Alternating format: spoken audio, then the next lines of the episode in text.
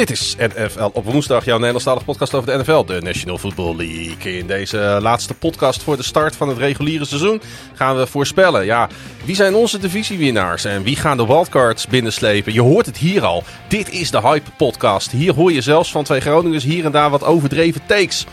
Fijn dat je luistert naar NFL op woensdag, seizoen 4, aflevering 9.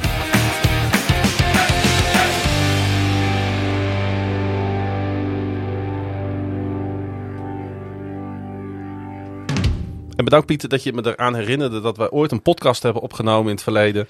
Wat een review bleek te zijn van een week eerder. Omdat we een, een week oud script gebruikt hebben. ja, we hebben, nou ja, dat zegt ook wel wat hè, over onze levensstijl. Dat wij dat pas na drie kwartier door hadden. Ja, dat was uh, niet ons beste moment. Maar dat overkomt ons niet weer. Dus, en, en bovendien, we gaan nu gaan wij al uit, uit de doeken doen wat er dit seizoen gaat gebeuren. Dus je hoeft eigenlijk helemaal niet meer te kijken en te luisteren naar deze podcast de komende maanden. Ja, dus we Want, kunnen eigenlijk naar deze podcast gewoon een half jaar op sabbatical. Eigenlijk is deze podcast uh, gewoon één grote uh, voorspellingspodcast. Zo zou je het uh, wel kunnen noemen, of niet? Oh, dan hoort eigenlijk dat deuntje er ook bij. Ja, maar je weet hoe dat gaat bij mij. Ja, ik denk die zit dat deuntje in te starten, maar je ik komt weet, er niet uit, hè? Ik kom er niet uit, waar staat Ik kan het niet ik, ik, dacht al, hij wil, hij wil dat even heel tactisch erin gooien, maar ja, dat... Uh... Ik kan hem niet vinden. Hoi, hebben ze hem eraf gehaald. Oh! De astroloog die trekt uw horoscoop. Een ander die voorspelt uw levensloop. Met koffiedik of kaarten in een donker hol.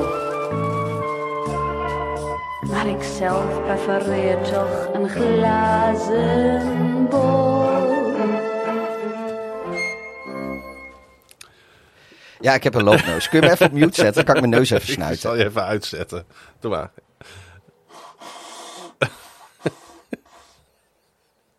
Mag je, mag je weer aan? Nou, dat, uh, dat ging mooi, hè? Dat horen... Heeft niemand gehoord. nee, dat, dat tettert iedereen via jouw microfoon alsnog de oren binnen. Sorry, lieve luisteraars. Het is weer, uh, het is weer zover. Je hebt niet zo goed geslapen, hè? Er is nee. echt wel elke keer iets met jou, Pieter. Hoezo? Er is heel lang niks geweest, behalve dan dat ik mijn hele aangezicht, uh, mijn hele voorgevel op de, op de straat gedrukt heb. Hmm. Maar verder heb, gaat het volgens mij met mij uh, al heel lang goed verder. Maar jij bent degene waar we ons zorgen over moeten maken. Of wat dan? Nou, volgens mij ben jij de laatste, weet ik hoeveel opnames, heb jij vaker wat gehad dan ik. Ja, oké. Okay, maar ik, ik met, ben... met hoesjes en kuchjes ja. en niches. Maar en, ik, ben, uh, en, ik ben hartstikke fit vandaag. Je ziet er ook goed uit. Ik had vorige keer een jichtaanval. Uh, uh, ongeveer een week lang.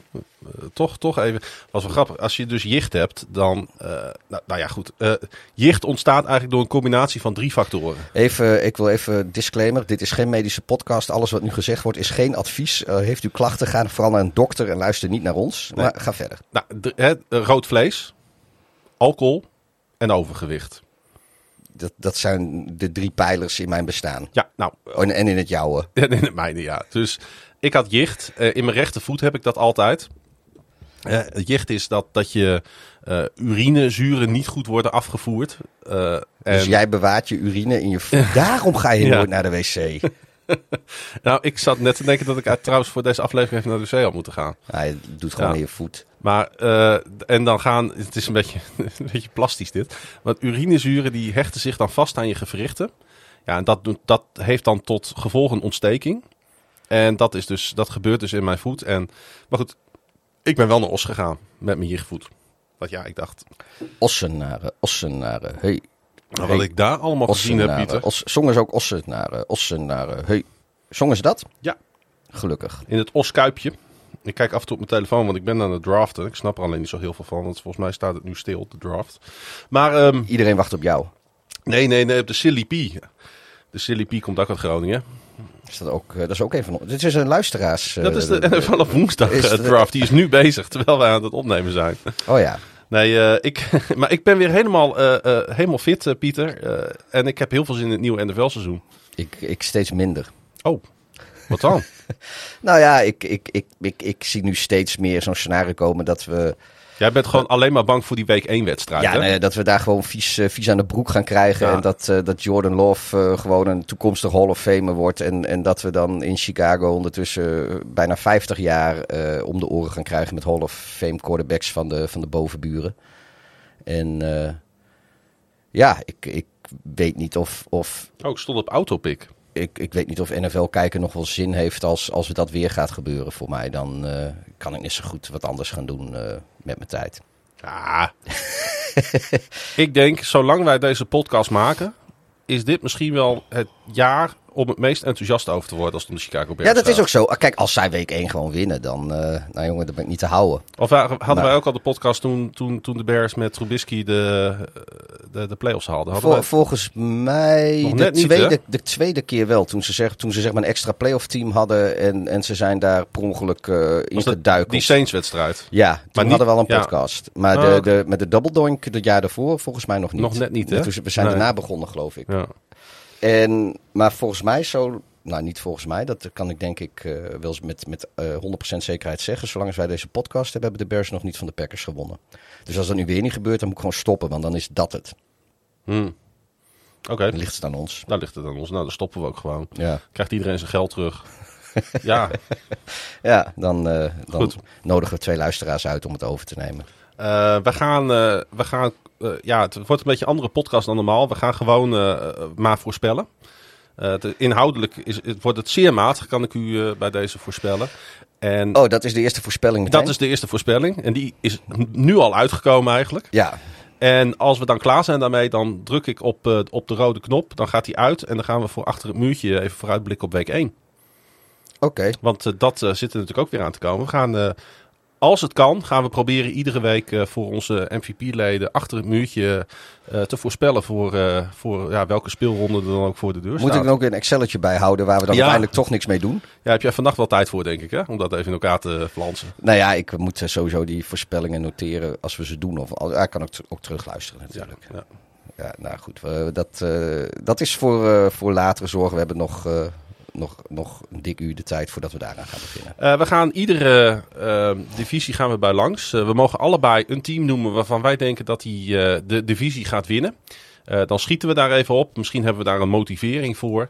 En eh, we gaan ook voorspellen welke drie teams uit iedere conference. En dat is natuurlijk super interessant. In beide conferences is het denk ik super leuk om daarnaar te kijken. De wildcards. De wildcards. De wildcard, de wildcard. Wildcard, wildcard. Ehm, ik, ik stel voor om in de NFC eh, North te beginnen. Tenminste, dat staat op mijn lijstje als eerste divisie, eh, Pieter. Nou ja, dan. eh, En jij mag, we gaan het om en om doen. Dus ik mag zo meteen de NFC South als eerste voorspellen. Jij mag beginnen met NFC oh, we North. gaan per conference, we gaan niet per. Nee, we beginnen met, met de NFC. Oké. En de NFC North is allereerst voor jou. Wie gaat de NFC North winnen, Pieter? Tromgeroffel. Het worden de... Vikings. De Minnesota Vikings. Ja, Wauw. ja. Het leuke is, kijk, ik heb het al ingevuld, dus ik kan het niet veranderen. Jij hebt het niet ingevuld, dus we weten het niet van elkaar. Nee, ik, ik doe dit gewoon. Nee, ik. eh, De Minnesota Vikings. Maanden zijn we de Detroit Lions aan het uphypen. ja, En jij komt nu gewoon met de Minnesota Vikings. ja, ik heb er nog, eh, nog eh, zeker drie seconden over nagedacht. Ja. En de Lions zijn heel goed, denk ik. Maar eh, het zijn ook toch weer de Lions. En ik denk toch dat eh, verdedigend de, de Vikings wat beter voor de dag gaan komen dan, eh, dan vorig seizoen. Mhm. En ondanks dat ik wel denk dat ze niet zoveel gaan winnen. Want ze hadden vorig jaar ze 13 overwinningen. Dat gaat ze nu niet lukken. Ik denk dat het stopt bij een overwinningje of 11. Maar dat is, Maar daar kun je de divisie mee winnen. daar win je met gemak eigenlijk de divisie mee volgens mij. Mhm. Eh 10, 11 overwinningen zal het denk ik worden. Best kans dat ik trouwens vorige, vorige uitzending heel wat anders heb gezegd. Maar dat interesseert me niet. ja, we zijn weer verder in de tijd. Hè? Een van, de, een van de grote voordelen van jicht en het bijkomende alcoholgebruik en ehm, het overgewicht is dat wij ons niks meer herinneren van wat we twee weken geleden hebben gezegd. Nou, niet, niet alleen dat, maar een, een, een mening kan evolueren eh, gaandeweg de tijd. Plus, dat klopt. Ik ben ouder en wijzer dan twee weken geleden. en eh, op een flexibel standpunt sta je het sterkst. En twee weken geleden zat je nog in Concussion Protocol. Dat was ook zo. Volgens mij af en toe nog steeds. eh, ik heb soms nog steeds de meest vreemde momenten hoofdpijn. Maar goed, dat is een ander verhaal. Zal, Nee, ik, maar zal de- ik gewoon bekendmaken wat ik heb gekozen? Ik wil, mag, of moet ik eens zeggen waarom ik de Vikings kies? Nee, ja, dat, ik ga nu zeggen wat ik doe. en. Dan mag jij verder met je verhaal. Oké, nee, is goed. Wat heb jij dan? Ook de Minnesota Vikings. ja, dat dacht ik wel. Nee, uh, die defense van de Vikings is, is uh, beter dan vorig jaar. En misschien niet eens zozeer inhoudelijk qua spelers. Mm -hmm. Maar uh, ze hebben natuurlijk wel een nieuwe defensive coordinator. Die daar met Brian, Brian, Flores. Brian Flores. Die, Ja. die dat denk ik wat beter op de rit gaat zetten. En nou ja, wat ik net zei, die 13 overwinningen zullen ze niet aankomen. Maar de kans is gewoon heel goed dat zij volgend jaar, of dit jaar, eh, twee, drie wedstrijden minder winnen dan voorgaand seizoen. Maar wel overal een veel beter team hebben. Mm. En dat is denk ik. eh, en ja, de Lions, ja, sorry man, ik moet het nog steeds maar zien. Uiteindelijk hebben ze zijn wel goed geëindigd. Eh, die aanval die eh, begon echt te, te, te lopen. Tweede helft van vorig seizoen. Maar het, het blijven de Lions. En ik wil daar toch meer van zien voordat ik mijn ziel aan de Lions bandwagon ga hangen. Ja, weet je, ik ben natuurlijk altijd al een beetje Kirk Cousins fan geweest. Ehm, Je hebt, je hebt quarterback gezien op Netflix natuurlijk. Nee, ik ik ja. nog steeds niet. Nou, dat is wel een, een, een soort van accelerator geweest in mijn fandom voor, eh voor eh, Kirk Cousins. Ja, ik vind het gewoon een hele goede quarterback. Eh, ik ben niet altijd fan van hoe hij zich heeft geuit de afgelopen jaren in de media.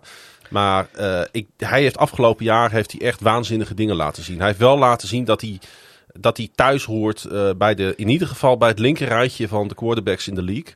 En ik denk gewoon dat hij, ondanks de opkomst van eh, Fields, ondanks het Pro Bowl seizoen van Jared Goff, dat hij ehm, de beste quarterback in deze divisie is. Op dit moment. Ik, dat kan tijdens het seizoen veranderen. Ja, nee, dat, ik denk dat dat... eh, eh, hij kan ingehaald worden dit seizoen. Ja, nee, maar ik denk op, op, op, op voorhand is dat, eh, is dat denk ik fair om te zeggen. Ja, en weet je, ik, vind het best wel, ik vond het best wel tricky om te kiezen tussen de Vikings en de Lions. Ik vind hem niet makkelijk, want het zou wel eens één wedstrijd verschil kunnen zijn. Ja. Het zou zelfs een gelijk record kunnen worden. Ja. Alleen dan kies ik toch, op dit moment is misschien een beetje saai, gewoon voor de betere quarterback. En, ja, maar dat is... Dat is en maar ik geloof ook wel in dit team, in deze aanval met hem als quarterback. Ik ben en ze hebben ontzettend Justin fan. Jefferson sowieso. eh, dus Ze hebben TJ Hawkinson, een van de betere tight ends op dit moment in de league. Vind ik Ja. op dit moment Zo wordt je ook betaald Misschien, misschien wel een top 5 contract, eh. tight end. Ik ben heel fan van Madison. Ik, vind dat, ik denk dat ze er goed aan hebben gedaan om Koek weg te doen. En Madison de, nu de, eh, de, de schijnwerpers te, te geven die hij verdient.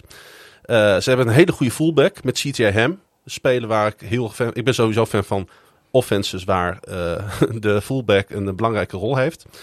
Ehm, ze hadden maar zes draft picks volgens mij, Minnesota. Niet al te veel eh, dit jaar, als ik me niet vergis. Maar ze hebben een goede investering gedaan door gewoon een jonge wide receiver toe te voegen. Eh, Jordan Addison. Die denk ik heel goed bij hun past. Tweede pick was voor Makey Blackman. Denk ik een hele goede steal. Ehm, en weet je wat mij opvalt bij de Vikings? Niemand heeft het over ze. Nou, dat is toch niet waar? Als het over de NFC North gaat, gaat het over de upside van de Bears.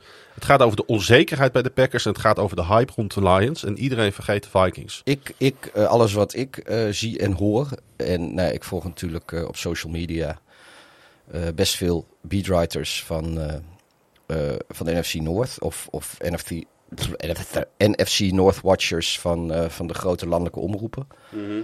En op de een of andere manier zit iedereen vol op de Jordan Love bandwagon. Die denken gewoon echt dat, eh, dat Love, als die gewoon een, eh, een goed seizoen heeft. En hoeft hij niet eens een, een, een top 10 quarterback te zijn, maar gewoon een gemiddelde quarterback. Dat dan de, de Packers een, eh, gewoon een geweldig seizoen gaan draaien.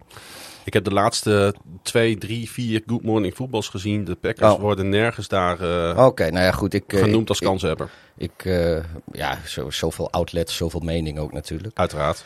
Ehm, van, de, van, de, van de Bears verwachten veel mensen wel progressie, maar niet genoeg om een rol van betekenis te gaan spelen.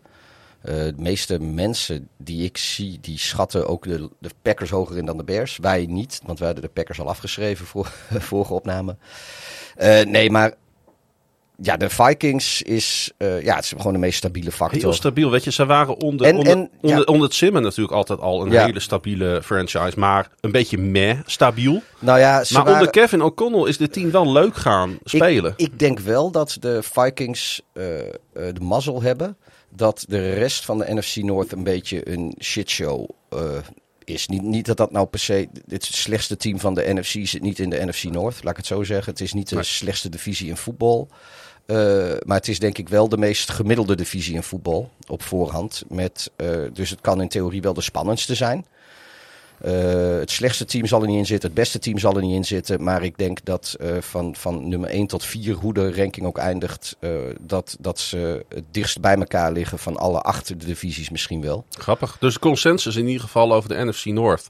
de Minnesota ja. Vikings. Ja, met, da met daarachter de Lions, de Bears met upside. Wie zal het zeggen? Ja, en, het is een beetje onvoorspelbaar. Ja, en nou ja, Cousins, dat, dat zal best. Uh, Justin Jefferson hebben we naam al genoemd, maar die, die naam moet ik nog één keer noemen. Want dat is natuurlijk de uh, fuck it, just chuck it uh, receiver. Als je het echt niet meer weet als quarterback, dan kun je gewoon die bal weggooien en hij vangt hem wel. En dat is sowieso twee, drie wedstrijden in het seizoen waard, denk ik.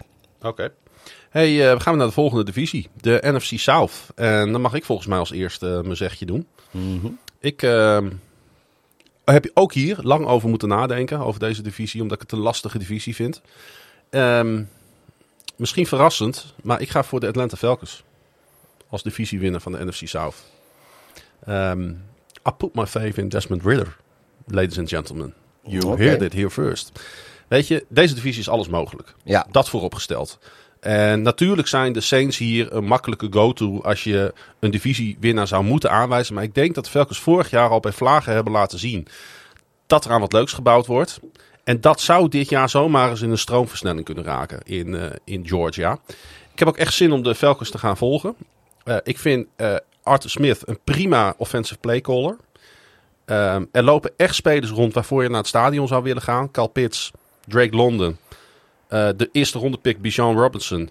Cordero Patterson niet te vergeten, die daar ook nog altijd een rol speelt in de aanval.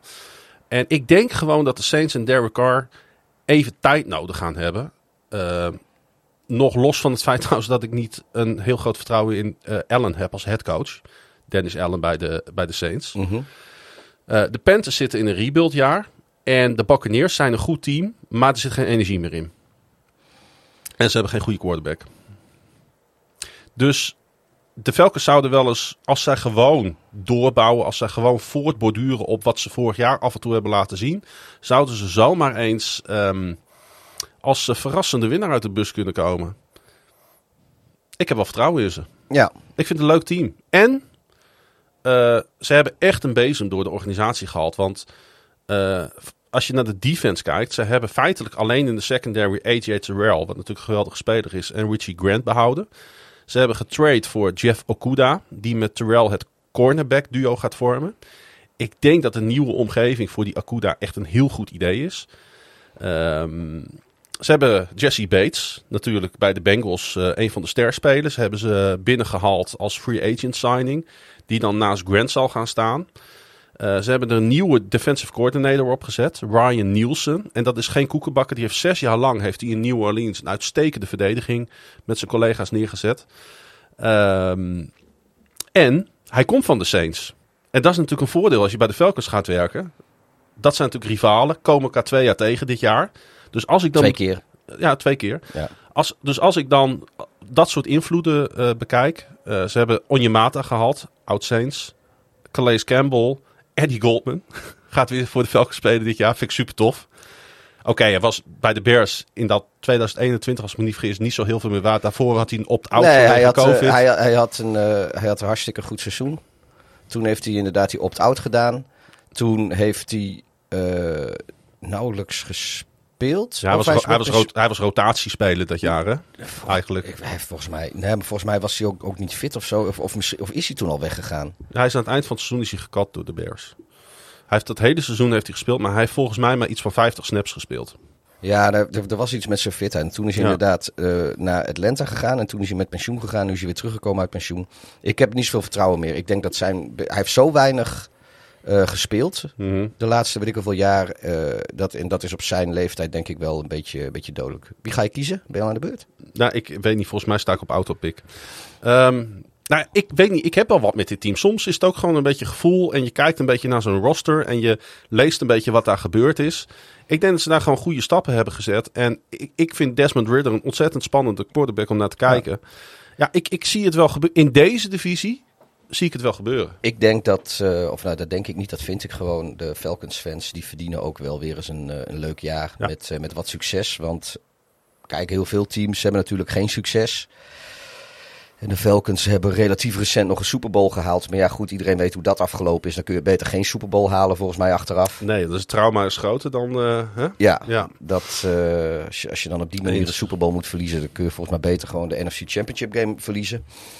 Eh, Maar er staat wel een leuk fris team Ja. dit jaar. Ja, ja, en ik denk toch dat, eh, dat mensen een beetje, eh, en ik zelf heb dat ook heel lang gedaan, maar ik heb nog wel eens zitten kijken. De Panthers, die gaan denk ik veel beter voor de dag komen dan iedereen denkt. Omdat die rebuild van hun, die valt op zich wel mee.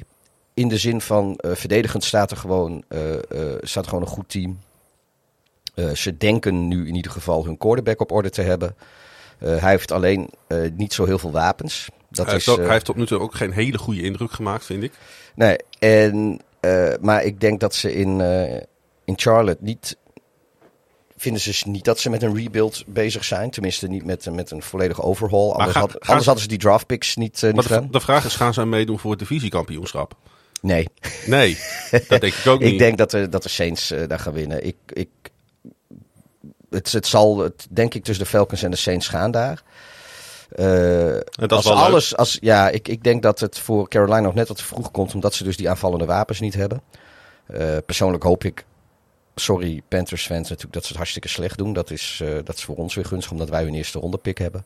En het zou mooi zijn als het een top 5 pick is, maar dat... eh, Maar Cal, Cal Pitts heeft echt wel voor. laten zien dat hij er nu echt aan zit te komen. ja, nou ja, dat, dat is ook, het is... Het, Drake Londen is de- een de- spectaculaire speler om naar te kijken. Zit jij nou weer de Falcons te, te, te verdedigen? Nou ja, jij zegt ze hebben niet zoveel aanvallende wapens. Nee, ik heb het nu over de, de Panthers. Oh, de Panthers, sorry. Ja, ik had over de, de, de Panthers hebben niet zoveel aanvallende wapens. Ik moet beter luisteren. Ja.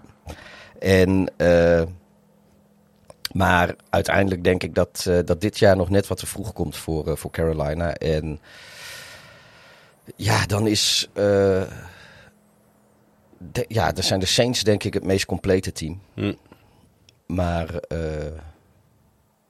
ja, het zal tussen, de, tussen, de, tussen de, de Saints en de Falcons gaan. Wat ik zeg, voor Carolina komt het nog net wat te vroeg dit jaar. En de Buccaneers denk ik ook niet echt dat Nou die ja, mee gaan doen. De Buccaneers hebben op papier gewoon een heel goed team, vind ik. Als je gewoon puur kijkt naar, eh, eh, naar hun eh, position players, ziet het er gewoon goed uit. Alleen, ja, ze gaan met Baker Mayfield gaan ze echt niet de sterren van de hemel gooien en spelen.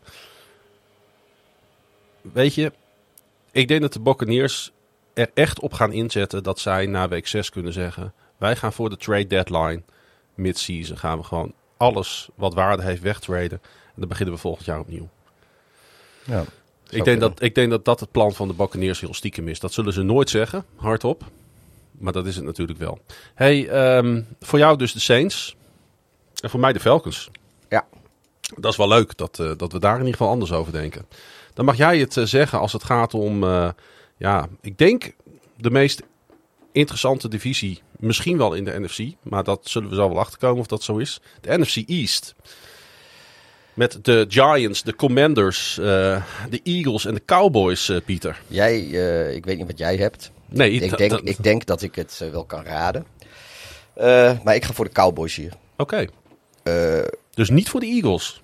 nee, en De verliezend Super Bowl eh, finalist van het afgelopen seizoen. er zijn drie, eh, drie teams, denk ik, in de NFC die, eh, die er bovenuit stijgen. En dat zijn de, de, de Cowboys, de Eagles en de Niners op voorhand.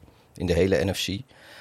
Ehm, normaal gesproken zou, zou het de veilige keuze zou de Eagles zijn. Maar op de een of andere manier denk ik, ga ik even voor een, een soort Super Bowl slump. Ook hebben ze hem niet gewonnen.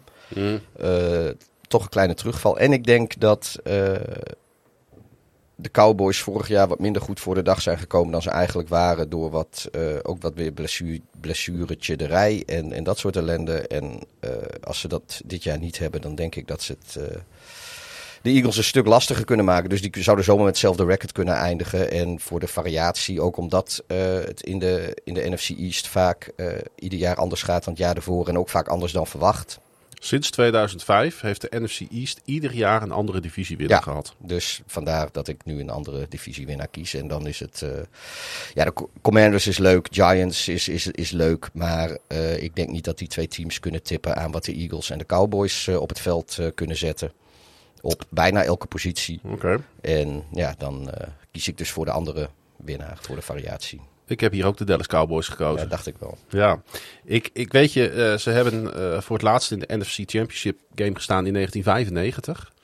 En ieder jaar, volgens mij tot nu toe, in deze nu al legendarische podcast, hebben wij tegen elkaar gezegd: het, dit moet toch weer eens het jaar van de Dallas Cowboys worden. Hoe vaak hebben we dat wel niet tegen elkaar gezegd? En ehm, ik weet het niet zo heel goed waarom ik ze nu ook weer kies. Misschien is het ook wel misplaatst, want ze hebben nou niet echt ons eh, voer gegeven om dit eh, hardop te zeggen in deze voorspellingspodcast. Maar ze hebben wel de meest ervaren quarterback van de NFC. Nu Aaron Rodgers naar de Jets is, nu Brady met pensioen is, is. ehm eh,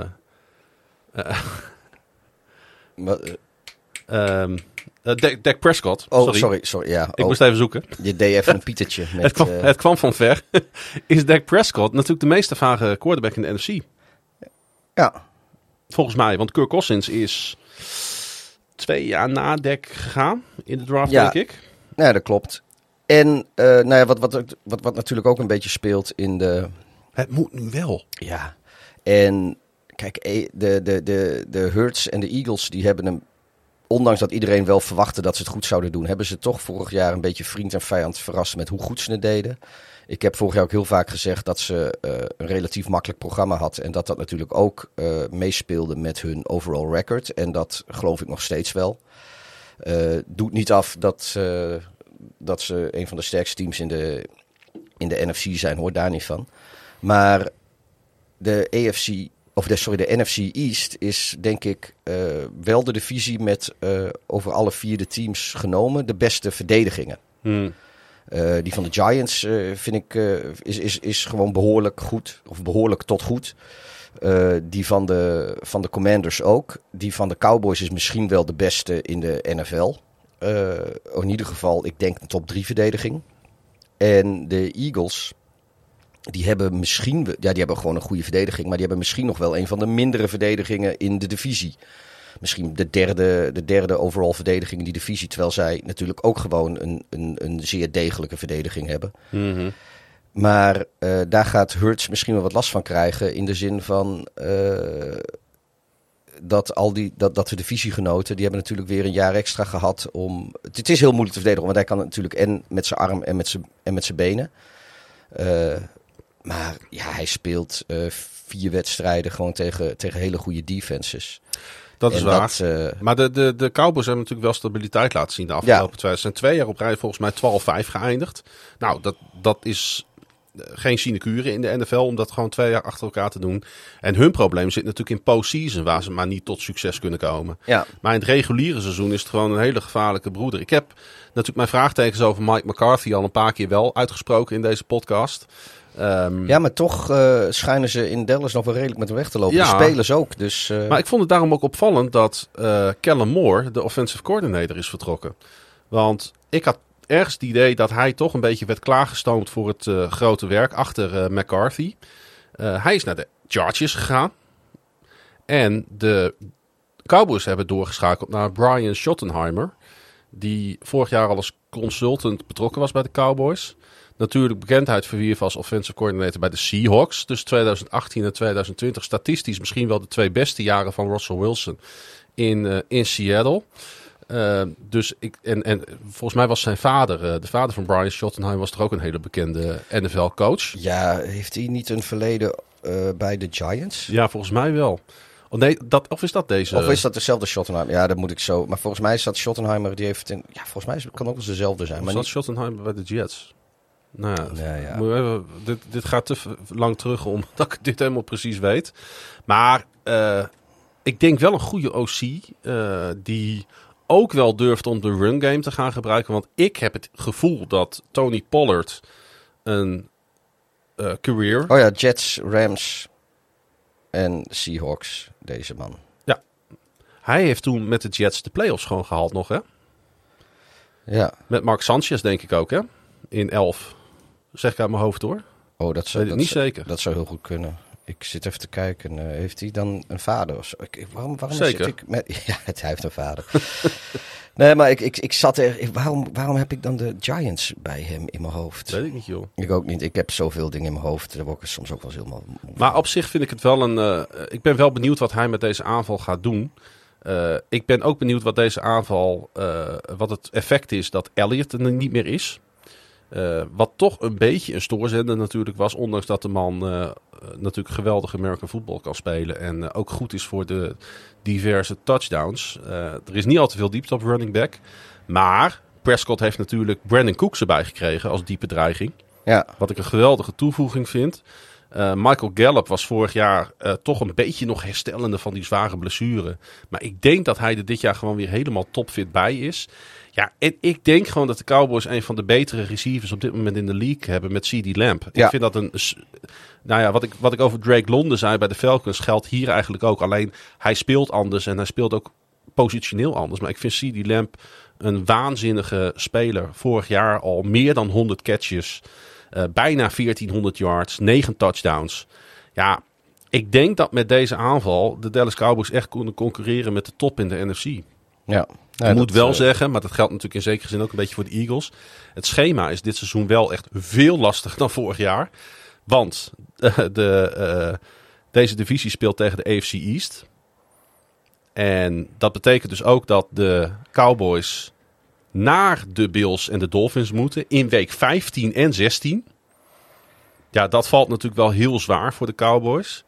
Ehm, en ze spelen een uitwedstrijd in week 6 tegen de LA Chargers inderdaad de Chargers met de offense van Kellen Moore.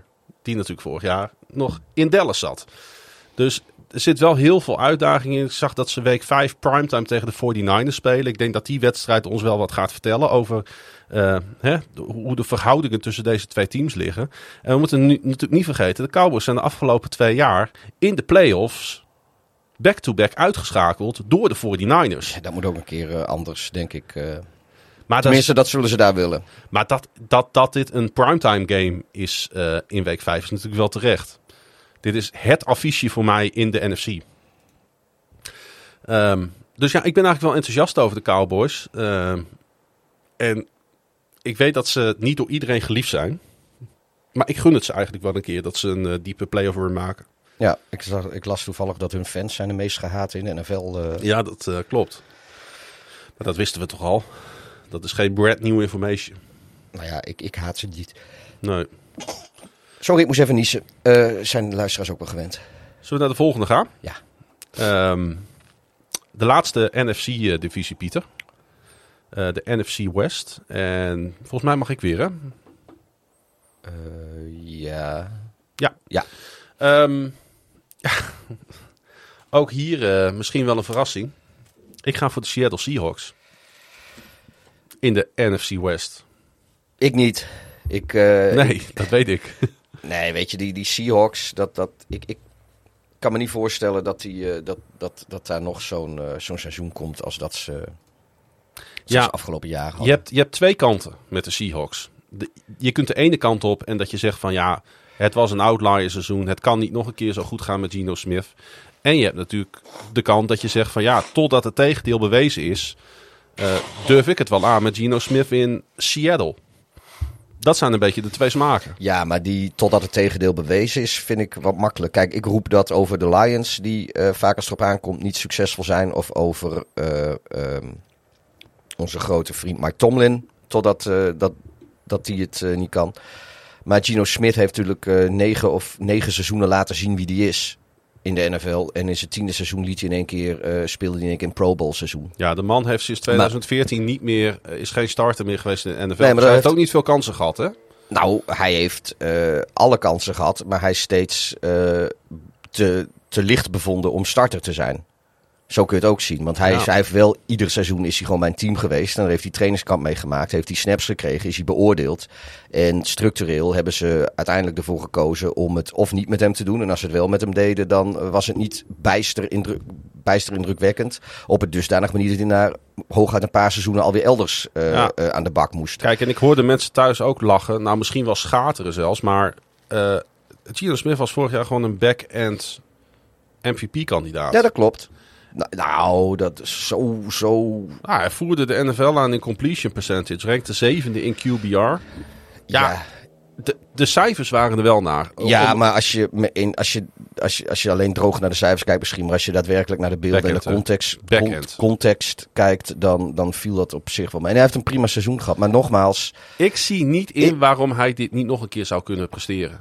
ik, eh, ik heb zoiets van, er, is, er zijn niet heel veel redenen om aan te nemen dat, eh, dat vorig seizoen niet voor hem een statistische outlier was. En dat hij eh, eh, niet zo goed is als dat hij vorig seizoen liet zien. Weet je, iedereen heeft wel eens een topseizoen. Maar, Maar- je kunt, oké, het is niet alleen Geno Smith. Nee, dat klopt. Want net als bij de 49ers, de 49ers, daar zijn we allemaal, iedereen die naar deze podcast luistert, en als het niet zo is, dan moet je je melden. Maar ik denk niet dat iemand zich gaat melden, is ervan overtuigd dat de 49ers een fantastisch roster hebben, wat aan de bovenkant van de NFL zit. Maar Seattle had vorig jaar een top 10 scoring offense. En dat gaat niet minder worden, want DK, DK Metcalf en Tyler Lockett hadden allebei een 1000 plus seizoen vorig jaar. En ik zou niet weten waarom ze dat dit jaar niet weer kunnen draaien. Ze hebben in de slot hebben ze een geweldig eh groeibriljantje met rookie eh, Jackson Smith.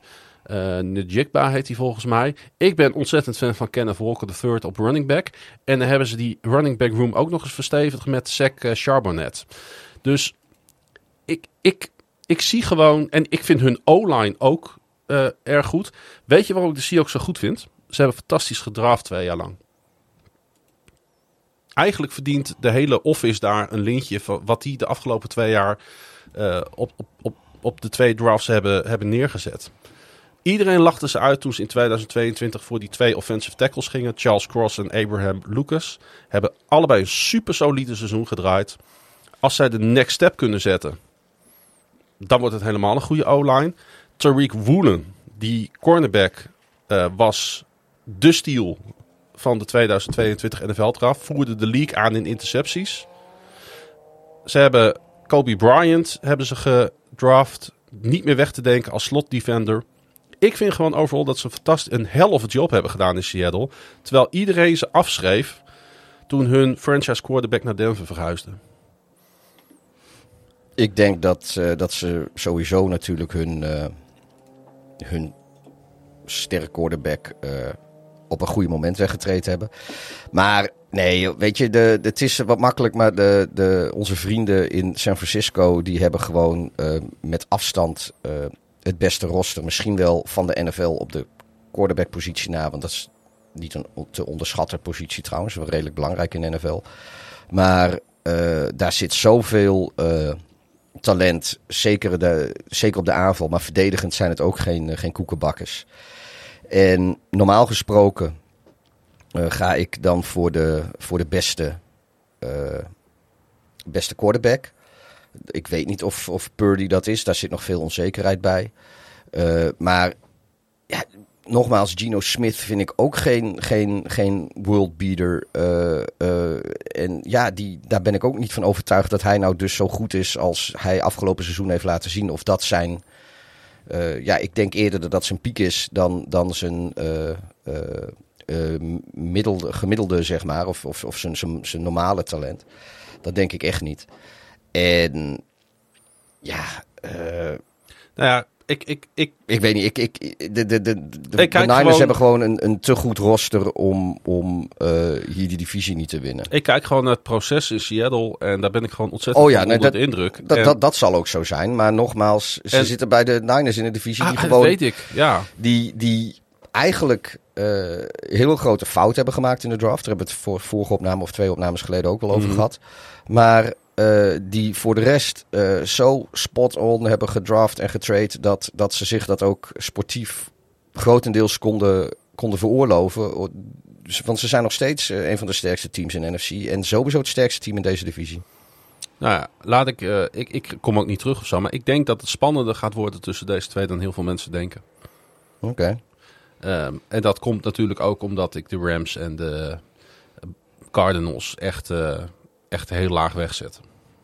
Daar heeft dat natuurlijk ook mee te maken. Vooral Hey. de Cardinals, die, eh, die hebben nog ineens een startende quarterback. En het is, eh, ze moeten zo komende zondag spelen. Ik word er met de dag meer pissiger over wat voor absoluut wanbeleid daar wordt gevoerd. En ja, als ze gaan rebuilden en ze staan over vier jaar in de Super Bowl, dan heb ik natuurlijk hartstikke ongelijk.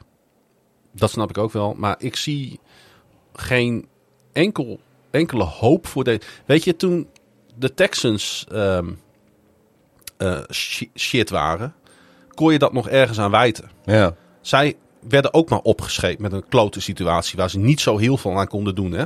Met de Sean Watson. En hè, hun, hun franchise speler, JJ Watt, nam afscheid. Het kwam allemaal tegelijk. Ja, maar ze hebben natuurlijk... Nou, dat is niet helemaal waar hoor. Want ja, dat is een beetje off-topic, maar daar staat deze podcast onbekend. Maar eh, los van eh, de Sean Watson hebben ze natuurlijk... Dat, dat was dan... Oké, ze hadden er niet zoveel invloed op dat die man eh, een, een, een, een, een, ja, een zedendeliquent eh, is.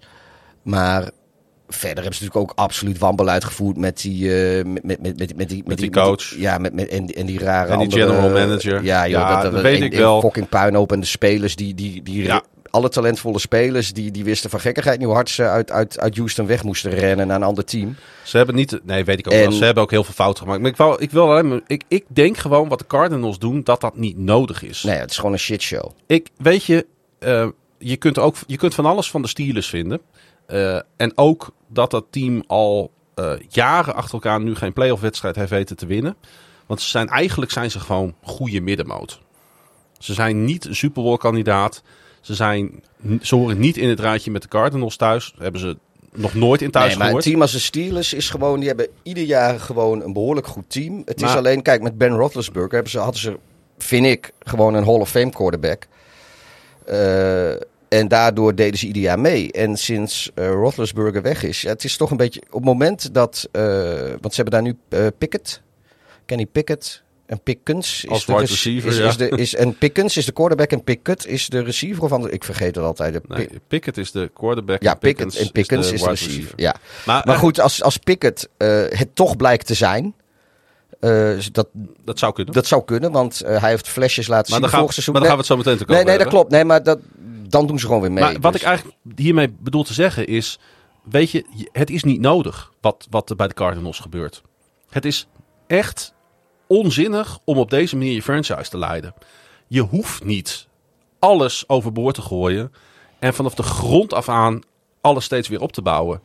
De Steelers laten al heel lang zien dat het kan. De Cowboys laten al heel lang zien dat het kan. Hebben ze heel veel succes? Staan er Super Bowls in de kast van de laatste 20 jaar bij Pittsburgh 1? Nee. Maar iedere wedstrijd dat fans naar het stadion gaan, ben je competitief, doe je mee en kun je voor een verrassing zorgen. Maar de Cardinals spelen natuurlijk ook niet voor hun fans. Nee. Ik bedoel, wat dat betreft is het... Dat klopt. eh, die, die, dat stadion dat verkoopt uit als ze een aansprekende tegenstander hebben. Dan, eh, dan zit het ramvol met supporters van de, van de tegenpartij. Maar eh, zij, ja, ik denk dat, ze, dat de Cardinals die hebben gewoon zoiets van... joh, ja, inderdaad, ze gaan nu waarschijnlijk weer, weer tanken voor Caleb Williams. Ja. Zoals, ze hebben dat zoals met, met Ro- Rosen, een jaar later. Ja, Murray. met Murray. la- later met Murray. Die hebben ze dan een contract gegeven. Maar daar hebben ze nu volgens mij ook weer spijt van. Eh, ja, ik, ergens snap ik het ook wel. Want waarom zou je voor eh, eh, die, zeg maar, de, de, de, de eeuwigdurende midden, midden, middelmaat gaan van de, van de Cowboys? Of, nou ja, Chicago heeft het ook heel lang gedaan, weet je. Die waren te goed om hoog te draften. En, maar te slecht om, om serieus mee te doen. Eh, al, al weet ik hoe lang. In ieder geval de laatste, nou ja, zeg maar sinds Lovie Smith een beetje weg is. Eh, ja, eh, als zij, als, als, als Murray nu niet is en stelt ze hebben de first overall draft pick volgend seizoen, wat uitstekend kan, en. Caleb Williams is het wel, en ze gaan dan bouwen, dan heb je twee, jaar, twee, drie jaar later heb je misschien uiteindelijk toch een goed team staan. En vervolgens heb je ook een sterk quarterback waar je Maar dan nog tien jaar lang mee kan. Ja, of, het, houdt, is niet leuk. Het houdt wel een keer op. Als je drie, vier rebuilds op, op rij geen succes hebt. Ja, op een gegeven Ja, moment. wel, wel steeds met een ander front office natuurlijk voor een groot deel. Ja, maar ook dat. eh, die stabiliteit is er ook niet. Nee, in, maar, eh, in, in het hoeft, het ja, maar ze hoeven maar één keer raak te schieten en dan zit je voor 10, 15 jaar gebakken. Dat is waar. Ja. En eh, ja, zij zullen daar Maar op de een of andere manier heb ik het gevoel dat dat niet gaat lukken bij hun. Oh nee, dat, ik zeg ook niet dat Wat- het lukt, wat- maar dat wat is ze- wat zij proberen. Ze hebben, ze hebben de afgelopen twintig jaar maar één keer raakgeschoten. Dat was met Larry Fitzgerald. Dat, was, dat is hun enige echte grote franchise-speler geweest. Ik kan er Eh. geen tweede opnoemen.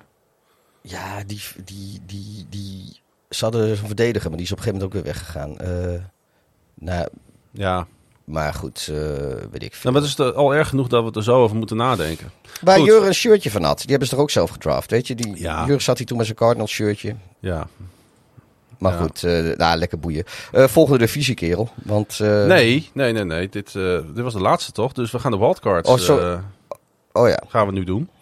Ehm, drie, ik wil van jou de drie teams in de NFC horen, Pieter, die de playoffs gaan halen.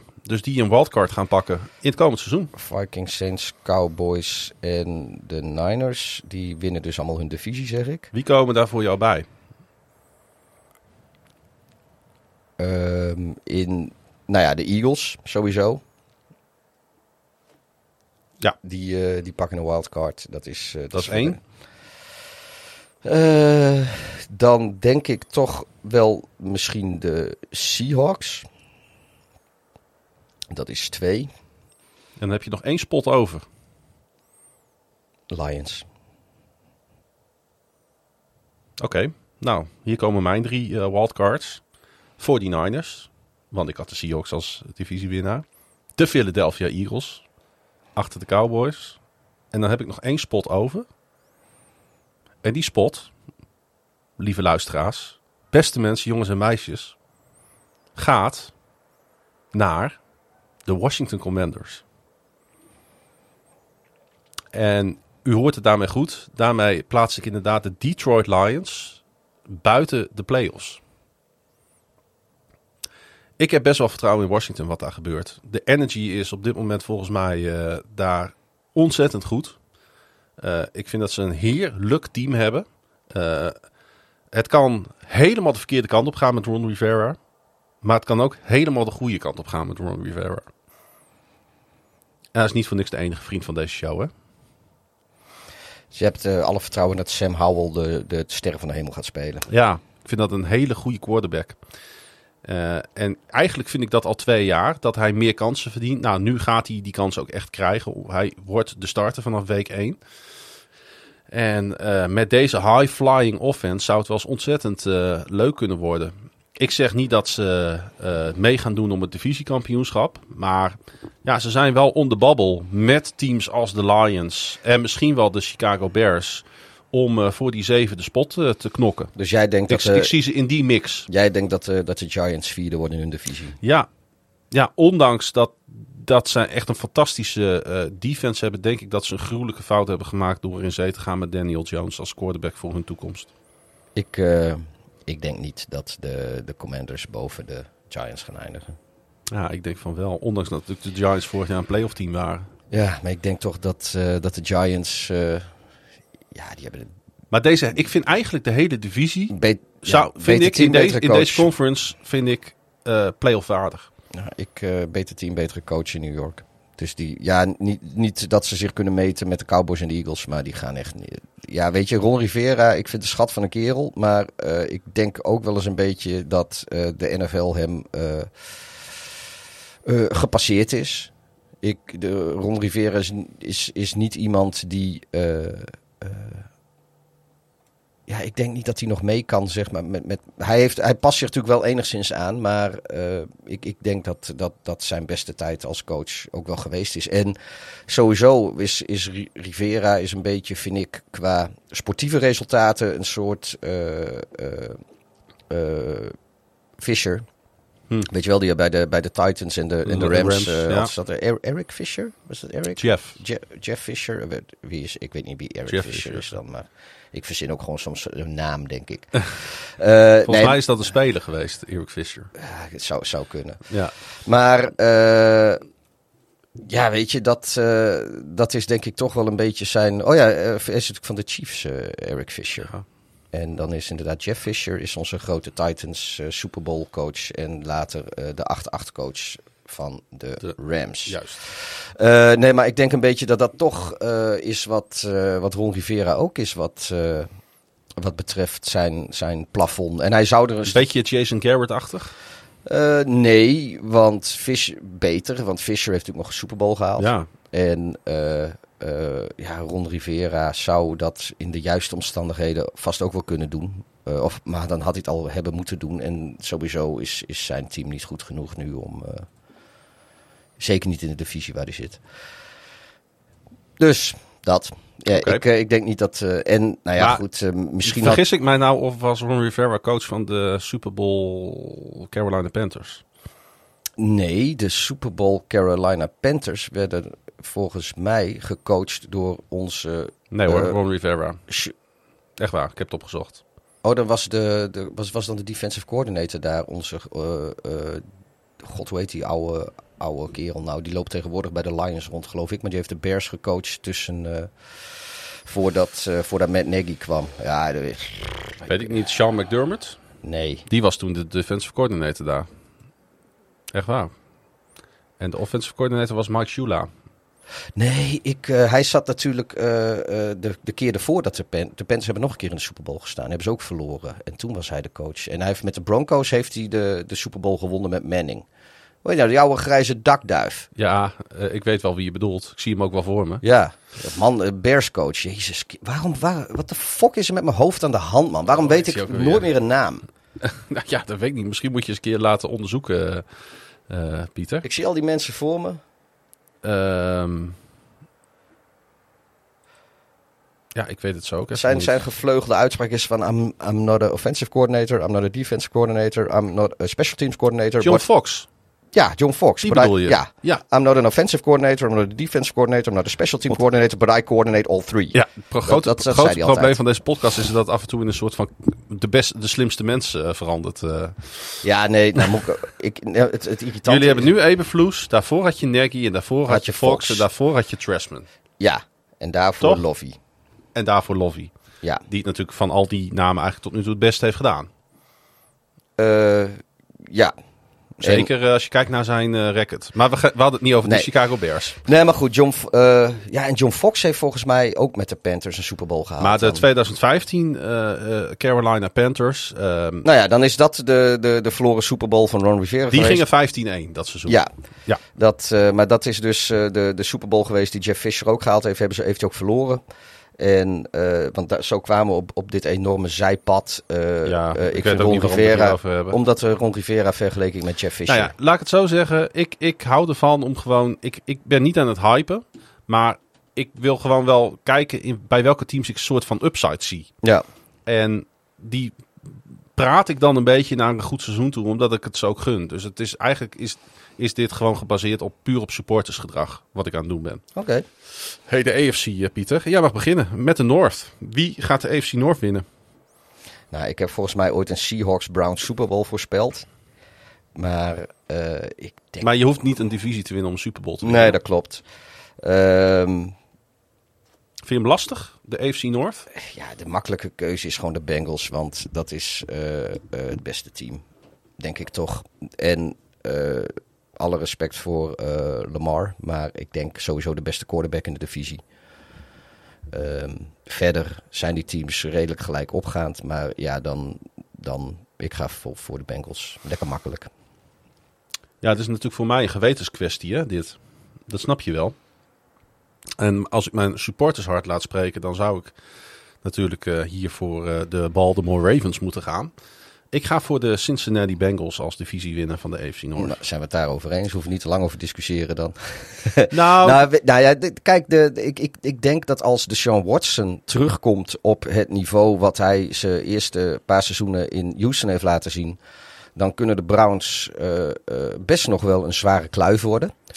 Eh, dus dat is wel een dingetje om rekening mee te houden. Die kunnen ook best, eh, eh, zowel bij de Bengals als bij de Ravens, overwinningen afsnoepen. Ik geloof jullie spelen uit in Cleveland week 1 meteen. Hè? Nee, we spelen Houston eerste week thuis. ik, waarom heb ik dan de hele tijd Ravens en Browns in mijn hoofd voor jullie week dat is 1? pas later. Maar dat geeft niet. Maar weet jij wat het eh divisie eh, record van de Bengals was vorig jaar? Nee. 3-3. Dat zegt wel heel veel al over deze divisie, hè? Ja. Dus ook dit jaar denk ik dat de Bengals het gewoon ontzettend lastig gaan krijgen met hun eh, divisiebroeders. Maar ik moet wel erg ze- ik moet zeggen dat ik nog steeds onder de indruk ben van de Bengals. En wat ik heel knap vind, eh, wat ze daar voor elkaar hebben gekregen, wat ze eh, op zich altijd al wel is gelukt. Want eigenlijk zijn de Bengals altijd al wel een stabiel team geweest in de NFL. Eh, alleen soms was het ook gewoon stabiel meer. Dit is het vijfde seizoen op rij, Pieter. Met dezelfde headcoach, dezelfde general manager en dezelfde coordinators. Ja. Vijf jaar op rij. En, is geen enkel ander team in de NFL gelukt. en het eerste volledige jaar natuurlijk van eh, de Sean Watson, waarin die hele voorbereiding mee mag doen. En, ik had het over de Bengals, hè? Niet Ja, de Browns. Eh, oh ja, sorry. Maakt niet uit. Ehm, Maar het, het klopt wel wat jij zegt, wat natuurlijk voor de Browns geldt. Ja. Ook daar zijn ze in iets rustiger vaarwater nu gekomen. Eh, dus John Watson heeft lekker een zomer lang het playbook kunnen doornemen. En ze hebben daar natuurlijk hele goede moves eh, gemaakt. Dus de Browns gaan absoluut een, eh, een, een woordje meespreken Ja. in de AFC. En natuurlijk dus ook in de divisie. Wat, wat denk ik pleit voor, voor de Ravens, waarin ze het goed kunnen gaan doen, de divisie, is dat in de eerste vijf weken spelen ze drie, alle drie de divisierivalen uit. Ehm, niet dat, weet je, ik, ik ga liefst in voorspellingen ga ik uit van, eh, van dat spelers het hele seizoen fit blijven. Maar eh, Lamar is natuurlijk eh, dat al een paar jaar niet geweest. De lastigste wedstrijden het zijn dus de uitwedstrijden tegen de visie-rivalen, zeg maar. En ook de, die zitten allemaal heel vroeg in het seizoen. Dus in theorie eh, speel je die als je op je sterkst bent. Ja, de, de tegenstanders natuurlijk ook, eh, want die, die gaan ook last krijgen van blessures. Maar het zit dicht bij elkaar. Maar eh, ik, denk dat de Ravens die de- gewoon een hele goede, goede samenstelling in het team hebben. En dat het offensief nu ook wat creatiever zal, zal zijn dan we de afgelopen seizoenen gezien hebben. Eh, dus ja, die kunnen daar in principe optimaal van profiteren. Aan de andere kant, het, het kan ze ook meteen, meteen lelijk op een achterstand zetten. Dat ze, want het zou ook zo kunnen zijn dat ze na week 5 1-2 in de divisie staan bijvoorbeeld. Die, die Mhm. kans is er ook. Kijk, Ed Bengals week 2 volgens mij. En De Bengals komen trouwens naar Baltimore, hoor. Toch? Volgens mij hebben ze Ed Bengals in week 2 en Ed Browns in week 4 en Ed Steelers in week 5. Maar dat eh, weet ik niet. 100 Dat moet jij beter weten, is jouw team. eh, Oh ja. Ed Bengals, je hebt gelijk. Ja. ja, en dan week Ja. 4 is het Ed Browns en week 5 is het Ed Steelers. Zij spelen de Ja. in vijf weken. Na vijf weken heb Zijn nou je. weer gek? Hè? Zijn nou weer gek? Misschien? Weet Oh. ik niet. Oh ja, ik zei het is jouw team gek. Dat zei ik, ja. Nee, maar goed, dus dat, eh, dat, dat kan een valkuil zijn of juist een, een, een zegen. Het hangt natuurlijk af van hoe je het doet, maar dat is Ja. altijd, eh, altijd zo. Maar het is wel interessant om dan ook het, wat ik heb even gekeken naar het schema van de Bengals. Eh, ik denk dat zij in de eerste zes weken dat zij winnen van de Browns. Ik denk dat ze ook winnen van de Rams. Ik denk dat ze ook winnen van de Titans. En ik denk dat ze zeker winnen van de Cardinals. Maar ze zouden wel eens kunnen verliezen in Baltimore. En ze zouden ook wel eens kunnen verliezen van de Seahawks. Ja, maar Het zou kunnen, ja, Eh, en dan komt het erop aan. Want na hun bye, en dan gaan we denk ik echt zien hoe goed de Bengals dit seizoen zijn. Gaan ze naar San Francisco en komen de Bills op bezoek voor Sunday Night Football in the Jungle. Dus tot week 6 is er nog niet zoveel aan de hand voor de Bengals. Maar na hun bye, dan wordt eigenlijk, ja, dan begint natuurlijk, dat weten we al, hè, mid-season ja gaat dan het moet eerst de kap ja, van het koren gescheiden worden. Dan moeten ze echt laten zien wie ze zijn. Ja, maar dan moeten zij inderdaad. eh, eh, ja, ze spelen dan eh, in San Francisco. Maar goed, uit. of thuis tegen Buffalo, wat jij zegt. maar ze moeten naar Baltimore toe, week 11. Dat is lastig. ja, ze moeten naar Jacksonville toe. Dat Wat... is ook een hele pittige pot. Ja. Nee, maar ik, ik, uiteindelijk denk ik dat het beste. Het, best, het beste roster en de, of, nou ja, de, de beste quarterback eh, ga ik dan voor. En ja, ik denk toch dat Burrow daar de edge heeft over Lamar. En eh, Mhm. voor, voor de Steelers eh, ja, komt allemaal wat te vroeg. Ze zullen wel een beetje zenuwachtig worden in Cincinnati ondertussen. Want Burrow heeft een 3-1 record tegen Patrick Mahomes. Drie keer gewonnen, één keer verloren. Maar de prijs, de grote prijs, staat nog niet in de kast in, in Cincinnati. Nee, dat klopt. Weet je, het Super Bowl window staat wagenwijd open voor de Cincinnati Bengals. Ben ik van overtuigd. Ja, Ehm, en als er een quarterback rondloopt in de geschiedenis van de Cincinnati Bengals die het kan, dan is het Joe Burrow. Ben ik ook van ook dit team. Als je kijkt wat zij ook weer hebben gedaan om hun eindelijk. Joe Burrow gaat eindelijk achter een goede O-line spelen dit jaar. Voor het eerst in zijn carrière. Heeft hij tot nu toe niet gehad. Dus ik geloof echt wel in dit team. Ik denk dat ze verdedigend erop achteruit zijn gegaan. Maar dat is niet zo erg. als jouw quarterback iedere wedstrijd 40 punten binnengooit natuurlijk. Nee, precies. Als de, ik denk een, een, de Chiefs een, hebben ook niet de allerbeste defense. Nee, een lichte terug. Of, ja, de verdediging zal wat minder zijn. Niet verschrikkelijk veel minder. Het is niet dat ze daar uh, zeg maar gedecimeerd zijn. Uh, nee. Ja, of misschien juist wel van de, van de gedecimeerd. Is ook één van de team ah, is weg. Ze zijn hun, ze maar, zijn hun fantastische safety duo in één klap kwijtgeraakt. Ja, maar ja, dat, uh, uh, dat, dat er meer punten op het bord moeten gaan komen aan de, aan de aanvallende kant van de bal. Het is trouwens wel grappig. De, ik zat even naar de odds te kijken. De Bengals, en dan gaan we ook zo door naar de volgende divisie hoor. Maar de Bengals zijn 12 tegen 1 favorieten om de Super Bowl te winnen op dit moment. 12-1. Zonder dat er nog maar één wedstrijd gespeeld is. Um, er zijn 14 teams geweest sinds 2019 die niet naar de naam Kansas City Chiefs luisteren, die 12-1 favoriet waren voor de Super Bowl.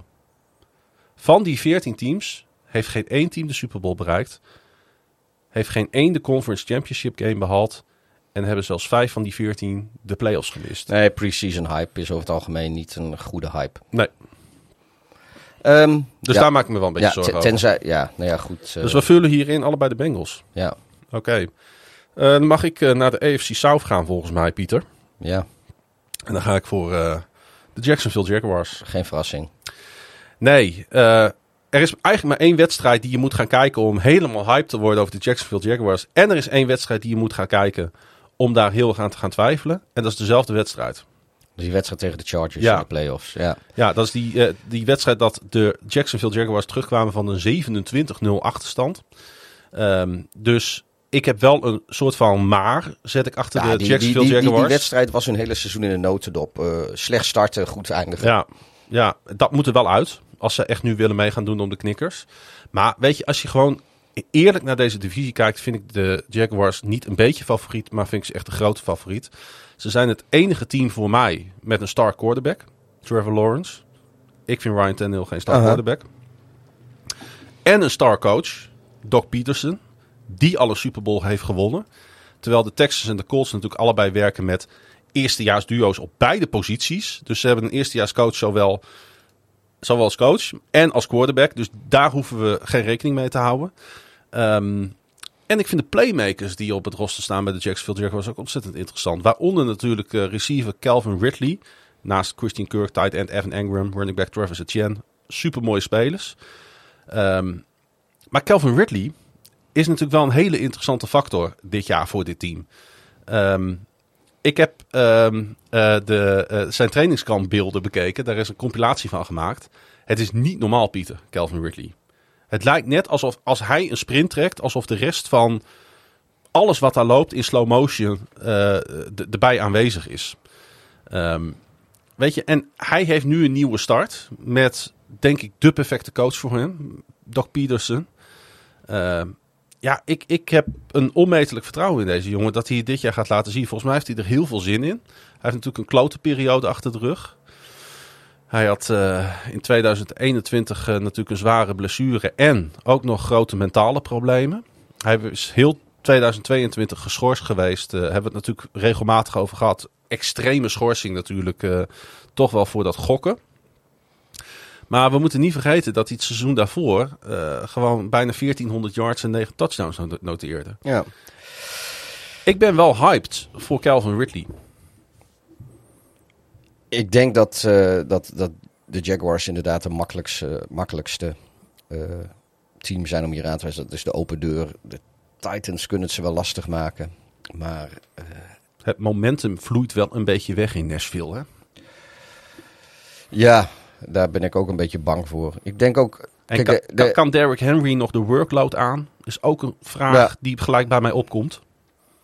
Kan hij 16 wedstrijden plus een playoffs dit team eh, helemaal bij de hand nemen? Want hij zal het moeten doen daar.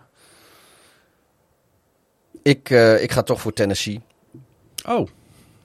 Want uh, eigenlijk uh, was, was afgelopen jaar het, het echte het echte seizoen, echte debuutseizoen voor, uh, uh, voor, onze, uh, voor Trevor Lawrence in, bij, bij de Jaguars. En, dus, maar, dus, dus dit seizoen wordt zijn sophomore slump. Ja, je kunt ook zeggen, hij heeft een chip op zijn shoulder en hij komt er swingend uit. Ja, dat, die kans is levensgroot, maar we moeten toch, uh, moeten toch een beetje beetje, beetje spanning in de podcast. Een beetje controverse moeten zijn. Dus ik denk dat uh, iedereen in, uh, in Nashville weet dat het vorig seizoen niet goed ging. iedereen is daar teleurgesteld over. Weet je, we hebben allemaal ellende gehad. In de general manager die midden in het seizoen ontslagen werd. Ja, er is er allerhande troep. Ik denk dat daar juist heel veel spelers zijn die zich nog één keer, in ieder geval één keer willen laten zien. En uh, sowieso kan, kan er uit deze divisie kan, uh, kan wel eens heel interessant worden. Want deze divisie heeft een relatief makkelijk programma. Want ze spelen natuurlijk ja, uh, twee, ze spelen twee keer tegen de, de, de, Colts en de Texans. En met alle respect, die teams kunnen, komen nog niet in de buurt, denk ik, van de Titans en de Jaguars. Nee. En ze speelden de NFC South. En zowel de Titans als de Jaguars, die vind ik, zijn allebei, als zij in de NFC South zouden spelen, waren zij daar onbetwist de favoriet, denk ik. Ja. Dus uh, uh, die kunnen er allebei gewoon 4-0 gaan. Maar het is niet voor niks dat de Titans natuurlijk nog uh, twee jaar geleden de AFC hebben gewonnen, hè? Ja, nee, dat, dat, dat, dat had hier ook nou, ja, de, de, de, de beste regular season record hadden. Zo moet ik het zeggen, ja. inderdaad. Sorry. Um, de first round bye. Maar ja. goed, dat, dat zijn dus al vier overwinningen die beide teams pakken in hun divisie. En dan nog eens vier die ze pakken tegen de, tegen de NFC South. Ja, dus, dan ben je al een heel eind. Dan, dan hebben, staan beide teams, kunnen in theorie al op 8-0 komen. Ja. En dan moet je het onderling inderdaad uit gaan maken. En dan de lastige wedstrijden. En daar hebben denk ik de Titans dan weer het licht voordeel. Omdat die natuurlijk een nummer 2 schedule spelen. Ja, en, uh, dat is waar. En de, kijk, de, maar de Jaguars hebben wel laten zien afgelopen seizoen dat ze met die uh, high-profile teams om kunnen gaan. Ja, dat klopt. Alleen Jacksonville moet dan natuurlijk die, die moet tegen Kansas City. Nou, die ontlopen de Titans dit seizoen. Hebben ze een redelijke pot tegen gespeeld in de playoffs? Ja, nou ja, goed, dat was vorig jaar. En we weten allemaal dat de Chiefs uh, er heel goed in zijn om uh, de eerste helft een team prima te laten lijken en dan in de tweede helft. Weet je, het lijkt heel vaak alsof het close is en uiteindelijk dan nou ja, maken, maken de, de Chiefs het gewoon af. Dus dat zegt me niet zo ik heel veel. Ik heb gewoon het idee dat zeg maar, de, uh, de sfeer bij Jacksonville omhoog is. En bij Tennessee naar beneden. Ik denk dat... Het is moeilijk om dat om te draaien. Nee, maar ik denk dat, uh, dat het al omgedraaid is. Ik denk dat de, de, de, hun slechte prestaties in het tweede seizoenshelft van vorig seizoen... Uh, dat kwam door uh, de ellende, of deels door, door ellende die, die ze daar hadden. En natuurlijk hebben ze ook wat blessures gekend. en dat ligt allemaal achter hun. Ja, dat dacht ik bij FC Groningen ook wel een beetje toen ze aan dit seizoen begonnen. Maar er blijkt toch nog wel heel veel oud zeer van vorig jaar te zitten. En er is niet zo heel veel veranderd bij Tennessee natuurlijk. Nee, maar volgens mij staat Groningen ook gewoon gedeeld vier op dit moment. Dus daar maak ik niet zoveel zorgen over nog. Um, Oké. Okay. Uh, voor jou dus uh, nipt de Titans. Ja. En voor mij uh, met afstand de Jaguars. Oké. Okay. Um, Jij mag weer, uh, Pieter. We gaan naar, uh, ja, een, denk een, uh, nou, misschien wel de interessantste divisie van de hele NFL, van de hele league. Dat is namelijk de divisie met de Dolphins, de Jets, de Bills en de Patriots. Ja. Wie gaat de AFC East winnen, Pieter? De New England Patriots. Nee, nee, echt niet. Nee, nee, dat denk ik nee de Miami Dolphins. Oké. Okay. We hebben, ik weet we hebben ze al wat opgehyped natuurlijk. Ja, iedereen hypt ze op. Dus dat is ook al lang weer niet origineel. Um, maar ja, de, ik denk dat, dat ze in Buffalo uh, zijn ze heel goed. En die, ook die kunnen uitstekend die divisie winnen, laten we eerlijk zijn. Um, maar Tua, die, uh, die gaat gewoon een heel seizoen spelen. Die, heeft, die had zijn blessureproblemen natuurlijk, maar uh, vooral zijn hersenschuddingproblematiek. Ik hoop ook echt dat, dat hij niet nog een keer een hersenschudding krijgt. Want uh, dan, dan moet hij ook gewoon stoppen als, ja. als hij nou weer... En dat wil ik niet, want de NFL is gewoon leuker met uh, een goede linkshandige quarterback. Dat maakt het echt interessant. Uh, Tua is ook gewoon, ik, ik gun hem ook het beste. Ik gun de Dolphins zo langzamerhand wel weer eens wat. Uh, is is, en is hij ook. de reden dat als hij fit blijft, uh, dat, dat je de Dolphins het voordeel van de twijfel geeft? Nou, kijk, uh, ze hebben natuurlijk verschrikkelijk goede aanvallende wapens voor uh, Tua om mee te spelen. Onder andere natuurlijk Tyreek Hill. Ja, dus dat is, uh, kijk, ja, als Tua daar de ballen naartoe kan gooien, dan wordt het heel interessant.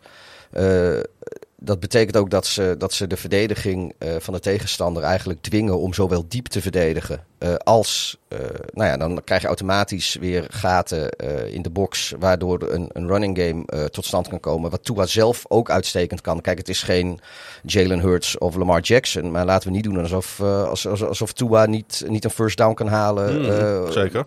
Met, met zijn beentjes, want hij is niet zo groot natuurlijk. Um, Volgens mij tenminste. Ik, ik krijg wel, ik kan er niet zo van doen. Sorry dat ik er weer op terugkom. Ik krijg toch, als we het over hem hebben, ik krijg steeds kriebels. Ja, maar. Want ik, weet je, ik ben zo bang dat hij één klap verwijterd is van. Uh, dan is het, dan is Van misschien einde carrière. Ja, ik ook. Maar goed, daarom hoop ik dat, uh, dat hij dit seizoen in elk geval uh, dat dat niet gaat gebeuren. En dat hij ja. echt ons, ons kan laten zien wat hij waard is. Dolphins waren 8-3 vorig seizoen in wedstrijden dat hij speelde. Ja, en de verdediging is natuurlijk ook enorm erop vooruit gegaan. zowel, er zijn een paar goede spelers bijgekomen. Maar ja, ik heb het vaak gezegd. Vic Fangio, die, die zwaait daar nu de, de, is het de, scepter, de scepter of de scepter? De scepter. De scepter. De scepter. Het is sceptisch en een scepter. Ja. Um, maar. Een sceptische scepter. Een sceptische scepter. Maar ja, weet je, dat maakt uh, je, je verdediging zonder dat je personele wijzigingen doet direct al beter. Mm. Ongeacht uh, hoe je roster eruit ziet. Maar uh, ook, ook qua poppetjes is het daar gewoon beter maar geworden. McDaniel past ook heel goed bij dit team, vind ik. Ja, ja, maar dat, is een beetje een aparte coach. Ah, nee, die gun ik ook van alles. Ik gun, de, de, ja, de, de Dolphins hebben me ook echt gewoon de gunfactor. Ik vind Tua vind ik gewoon een leuke kerel. Uh, die, die coach vind ik hartstikke, hartstikke grappig. Hij is een beetje anders dan Ja, maar die, heeft, die, heeft, die heeft ook een beetje een, een, zo'n zo zo'n charme-offensiefje, zeg maar, onbewust ja. gedaan. Door, ja. Hij is leuk in persconferenties. Hij, ik vergeet, nooit, of vergeet nooit meer, dat is wat, wat overdreven. Over 30 jaar hoef me denk ik niet meer te vragen. Over maar twee weken ook niet hoor. Die, die wedstrijd te, te, tegen de Bears, dat, uh, die wonnen de Dolphins natuurlijk wel. Maar ze hadden het best wel lastig met Fields verdedigen. En dat op een gegeven moment Fields weer uh, een, een, een run heeft. En bij, bij de Dolphins zijlijn, uh, bij de Dolphins bank over de zijlijn stapt. En dat die coach een hand op schouder heeft. Stop daar eens mee, joh. Ja. Wij, wij kunnen hier niks tegen doen. Dus stop gewoon. Weet je, ik, ik, ik vind dat gewoon uh, best wel. Ja, het is. Het is een klein dingetje, maar het, toont wel aan uh, wat, een beetje hoe, hoe hij in zo'n wedstrijd zit. Dat hij, uh, uh, hij is gewoon een goede coach en hij is ongetwijfeld serieus bezig met zijn vak. Anders ben je geen NFL-coach. Maar er blijft toch een beetje ruimte voor, voor een, een, een, een, een geintje, een knipoog, een, een menselijke kant, zeg maar. Ja, en, wat wel eens mist in topsport. Ja. En, dat, en dan vooral ook, uh, ondanks dat je serieus met je vak bezig bent, neem je jezelf niet te serieus. Mm. En dat vind ik een hele fijne eigenschap. Ik denk dat dat ook afstraalt op zo'n team. Uh, want uh, ik denk de best presterende teams in, de, in, de, in sport eigenlijk, maar we hebben het nu dan over de NFL, zijn teams met, met goede coaches die heel serieus bezig zijn met het vak en dat ook verwachten van hun spelers. Maar toch altijd tijd hebben voor die quick. Want ik had zijn naam lag net op het puntje van mijn tong. Die coach van de Chiefs, Andy Reid, uh, Andy Reid heeft dat ook. Ja. Weet je, die, die neemt zichzelf ook niet altijd even serieus. En, en ja, ik hou daar wel van. Dat, wat ik zeg, dat straalt af op zo'n team. Die spelers die weten dat er tijd is voor een, een gebbetje, voor een geintje, voor wat plezier. Maar die weet ook zodra zeg maar, uh, de bal gesnapt gaat worden, dat het uh, full-on hard werken is. En, en tussendoor, zolang je het goed doet. Dus ja, ik, nou, ik geloof Tom, gewoon ik in de Dolphins. Tomlin en Harbaugh in, in de EFC dat ook hebben. Ja, alleen Tomlin doet wel eens een verkeerde geintje. Ja. Een voetje uitsteken aan de Ja, maar- zijlijn. maar- wat als je die beelden nu terugziet, super hilarisch is. Het is achteraf, is het, is het, maar het is ook eentje voor in de geschiedenisboeken. Ja, maar ik denk toch ook, ik denk dat inderdaad, ja, we gaan nu heel even weer over Tomlin, dat hij dan die speler laat struikelen. Dat, Nou, niet hè, net niet. of Maar nou ja, nee, nee, maar dat is hij, toch hij maakt denk een ik, schijnbeweging. Ja, maar ik denk dat dat meer eh, gekkigheid is dan kwaadwillendheid. Ook al is het resultaat hetzelfde natuurlijk. En het, het- je moet het niet doen, laten we eerlijk zijn. Het gaat eigenlijk net wat te ver om je vanaf de zijlijn te bemoeien. Nou, met het wat gaat op veld net even te Of ver. het gaat, nou ja, het gaat, gaat te ver Het om je vanaf de, ver, zij, ja. van- vanaf de zijlijn te bemoeien. Fysiek met wat er op het veld gebeurt. Danny Eh, Buis zou het kunnen doen. Die zou bij Fortuna Sittard het veld in kunnen rennen om een tackle te maken. Als hij niet, als hij niet vindt dat zijn spelers...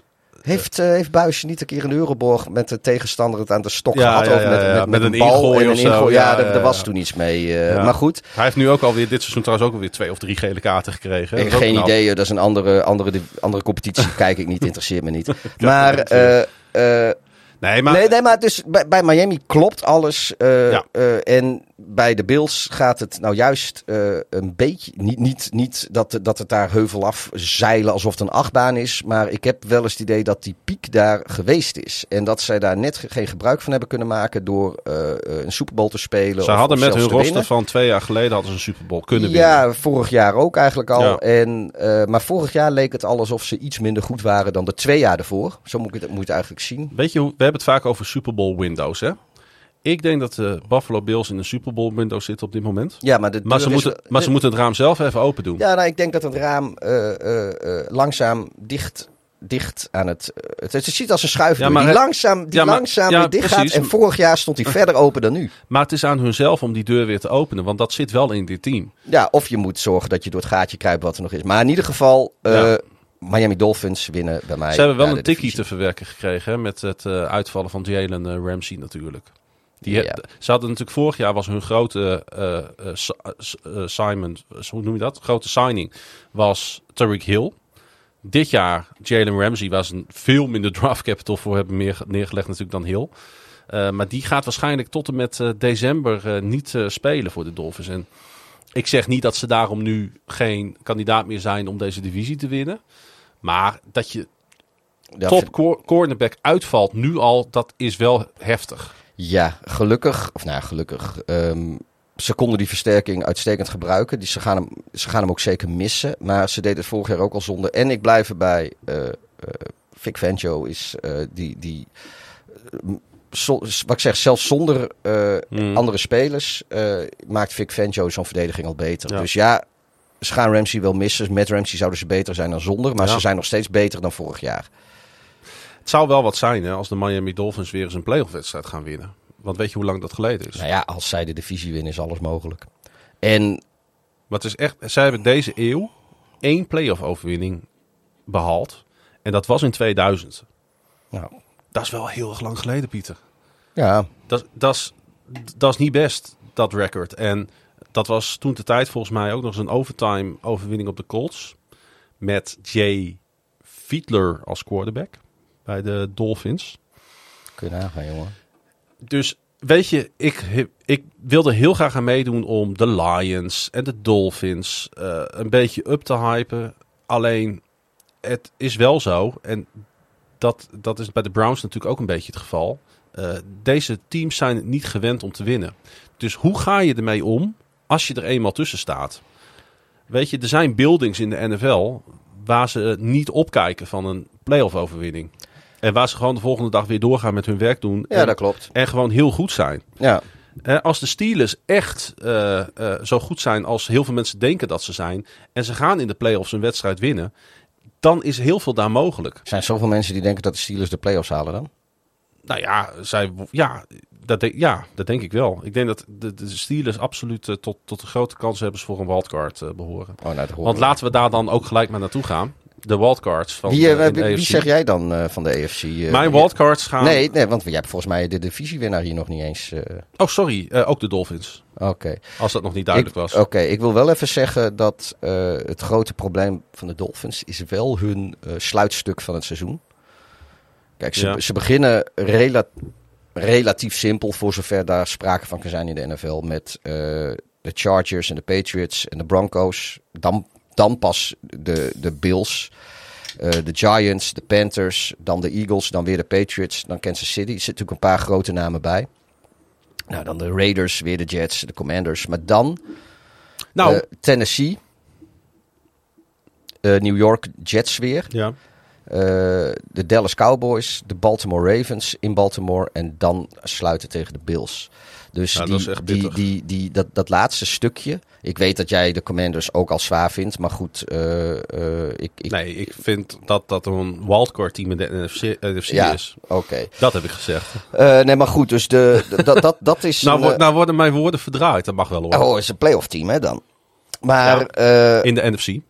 Ja, nee, maar de, dus, dus, koek, uh, dus, dus, dus de Titans, de, de Jets, de, de, de, de Cowboys en de Baltimore, die komen allemaal in december. En dan inderdaad in januari nog even de Buffalo Bills. Dus dat, dat is wel even zaak. Ja, en om... dat hebben we natuurlijk vaker bij de Dolphins gezien op het eind van het seizoen. In de, als, als het dan december is, dan zie je toch dat de gevestigde namen een soort van net wat Ja. beter voor de dag ku- kunnen Maar komen. goed, als, als Tua dan nog steeds fit is en die speelt dan nog gewoon, dan denk ik dat, dat, dat ze hier ook wel redelijk uit moeten kunnen komen. December is ver weg, jongens. En dan is Jalen Ramsey misschien wel weer terug. Precies. Hey, ehm, kan die Aaron. Rodgers drie keer intercepten. nou kijken wij voorbij de New York Jets in deze podcast. Eh, Ze zijn lastig te voorspellen, vind ik. ja, ik, eh, ik, ik weet het niet. Kijk, eh, ze zijn, onze grote vriend Rodgers is natuurlijk eh, eh, ten eerste bezig met de charme-offensief in de Hard Knocks. En eh, in trainingskamp ziet hij er natuurlijk ook gewoon verschrikkelijk goed uit. hij want het is natuurlijk ook een verschrikkelijk goede Hij zat bij de US Open deze week en daar was hij gewoon weer de oude vertrouwde ja, Aaron no, no, Rodgers. Eh, Djokovic was een grote held, geloof ik. En Het is wel hij op- had, het is, ik vind het zo opvallend dat al die antifaxers, die zijn allemaal nog bezig met dat Ja. hele COVID-gedoe. Ja, en die doen dan net alsof wij hun. Of, of wij daar nog, nog helemaal mee bezig zijn. En alsof het een godswonder is dat we niet dood zijn neergevallen. Ja, maar ik las nu dat in oktober. Hoewel ik dat niet uitsluit hoor, gezien mijn Ja, jeugd. maar- ja, nee, maar in oktober dan wordt er met drie minuut lange pulsen op 18 gigahertz vanuit de eh, eh, 5G-torens overal in de wereld worden drie pulsen van. En daarmee wordt een, de dingen in, in, in onze vaccins geactiveerd, waardoor we allemaal ebola krijgen. Oh, nou, behalve dan Aaron Rodgers en Novak Djokovic. En Kirk Cousins. ja, en Kirk Cousins, ja. hey, maar eh, de New York Jets, we moeten ze natuurlijk wel serieus nemen. Want zij gaan zich wel mengen in het, in het hele geweld. Ik denk dat zij eh, ja, net zo goed als de Bills en de Dolphins in de mix zijn, zijn ook de Jets in de mix. Ja. Ik weet niet waar precies en ik weet niet precies hoe ver hun upside reikt. Maar die week 1 wedstrijd, eh Jets-Bills. Ja, ik, ik vind dat het leukste affiche, gaan we het zo over hebben in de extra podcast. Maar dat vind ik op voorhand het leukste affiche van, eh, van week 1. Weet je, die O-line van de Jets eh, vind ik niet zo denderend. Nee. En eh Rodgers zijn zwakke plek zijn zijn knieën. En we weten allemaal wat voor absoluut drama dat veld in MetLife Stadium is. Mhm. En eh, normaal gesproken doe ik altijd voorspellen met, eh, met dat iedereen fit blijft het hele seizoen. Dat er enige manier is waarop ik kan voorspellen. Maar ik wil ook wel voorspellen dat het mij zou verbazen als Rodgers met zijn speelstijl en de O-line die de Jets hebben met, ik geloof, negen thuiswedstrijden. Want de AFC speelt de extra thuiswedstrijd dit seizoen. Mhm. Met negen thuiswedstrijden in MetLife. Of gaan ze nog een keer naar het buitenland? Weet ik ook veel. Maar goed, dan- acht wedstrijden. Maar in ieder geval, eh, eh, al die wedstrijden. Ik, Nee, volgens mij komen Ja, de Jets niet naar het nou buitenland ja, deze de keer. ne- negen, Nee. negen keer MetLife. Het zal mij verbazen als hij eh 17 wedstrijden speelt. eh, tenzij ze natuurlijk ergens in week 15 of 16 of 17 de playoffs al dik gehaald hebben. Dan zal hij wel rust nemen. Maar ervan uitgaande dat dat niet gebeurt, zal het mij verbazen als Rodgers het hele seizoen fit blijft. Want die man die is, eh, die is ook de jongste niet meer. Die is niet zo eh, fit en heeft niet die behouden speelstijl die Tom Brady had. Nou, het is vooral zo met die O-line in New York. Hij moet in elkaar klikken of niet. Ja, Want op zich, Dwayne Brown is natuurlijk op leeftijd, op left tackle. Eh eh Makey Becton is al jaren een probleemgeval eh, bij de Jets. Ook eh, niet alleen eh, eh, fysiek qua blessures, maar ook gewoon zijn passie voor de sport, als ik het zo maar even mag zeggen. Mhm. Ehm, misschien valt Elijah Vera Tucker een beetje tegen van de verwachtingen die we ooit van hem hebben gehad op right guard. Laken Tomlinson is hun beste toevoeging in de laatste jaren op, op left guard. Dat vind ik wel een hele goede speler. Ja, en Conor McGovern ben ik niet van overtuigd op center. En center is denk ik voor Aaron Rodgers de belangrijkste positie op de O-line. Ja. Dus het is een beetje de vraag hoe het gaat uitpakken. En, het gaat, en, en natuurlijk gaat het zich uitbetalen dat hij zijn vriendjes naar New York heeft mogen halen. Want hij heeft natuurlijk ingezet op Randall Cobb en op eh Alan Lazar. Hè, dat was voor hem een, een, een van de grote voorwaarden om naar de Jets te komen. Mhm. Van dan moeten zij ook komen, want anders doe ik het niet. Ja. Maar ja, hebben deze twee jongens het nog? En als deze twee jongens het niet hebben, dan komt alles aan op Garrett Wilson. Wat natuurlijk super talentvolle wide receiver is. Maar die kan het natuurlijk niet in zijn eentje. Nee, dat klopt. En Brees Hall, ja, we hebben natuurlijk gezien, die lag na een paar wedstrijden vorig jaar al uit. We hebben ontzettend genoten in die paar wedstrijden die hij wel gespeeld heeft. Maar blijft natuurlijk nu, Ja. als je als, al in je eerste jaar als running back al zo'n zware blessure eh, eh, hebt. En, en daar nog steeds, want hij is nog steeds questionable op dit moment. Ja. Dus hij is nog steeds eigenlijk aan het bijkomen daarvan. Eh, ik denk dat er meer vraagtekens op de aanval zitten bij de Jets dan op verdediging. Want die verdediging staat wel. Maar laten we ook niet vergeten dat, hoewel Aaron Rodgers denk ik nu uh, misschien wel het uh, roster technisch uh, een van de beste teams heeft waren die, van de laatste paar jaar. Aan de andere kant, aanvallend gezien, denk ik dat met de O-line die de Packers drie, drie, vier jaar geleden zo nog hadden. En met Devante Adams toen nog als receiver, dat in ieder geval aanvallend de Packers van toen minimaal net zo goed waren als aanvallend nu de Jets. Uh, de verdediging van de Jets is natuurlijk wel echt heel goed. Maar, ja. uh, en, en, denk ik de beste verdediging waar Rodgers de afgelopen sowieso tien jaar mee gespeeld heeft. Maar laten we ook niet vergeten dat dit is ook de, met afstand denk ik de sterkste divisie waar Aaron Rodgers uh, in de laatste 13, 14 jaar ook in gespeeld Ik zou bijna willen zeggen, hij, hij, gaat niet weten wat hem gaat overkomen. Nee, want, want hij, hij is natuurlijk eigenlijk gewend dat de, de, de Bears uh, gewoon een, een beetje kut presteren. Uh, de Vikings eigenlijk middenmaat waren of en af en toe wel een piekje naar boven, maar ook regelmatig een dalletje naar beneden. Uh, nou, de, de Lions zaten sowieso zijn groot deel van zijn carrière in dat dal. De Bears hebben er ook een groot deel van de tijd gezeten. Uh, nu zit hij bij de Bills en de Dolphins in. Ja, sorry man, maar dat is echt gewoon. Uh, uh... Ja, en vergeet niet, hij komt ook twee keer tegen een Patriots defense te spelen. ja. Want je kunt veel van de Patriots vinden, maar die defense staat als een huis daar op dit moment. Nee, klopt.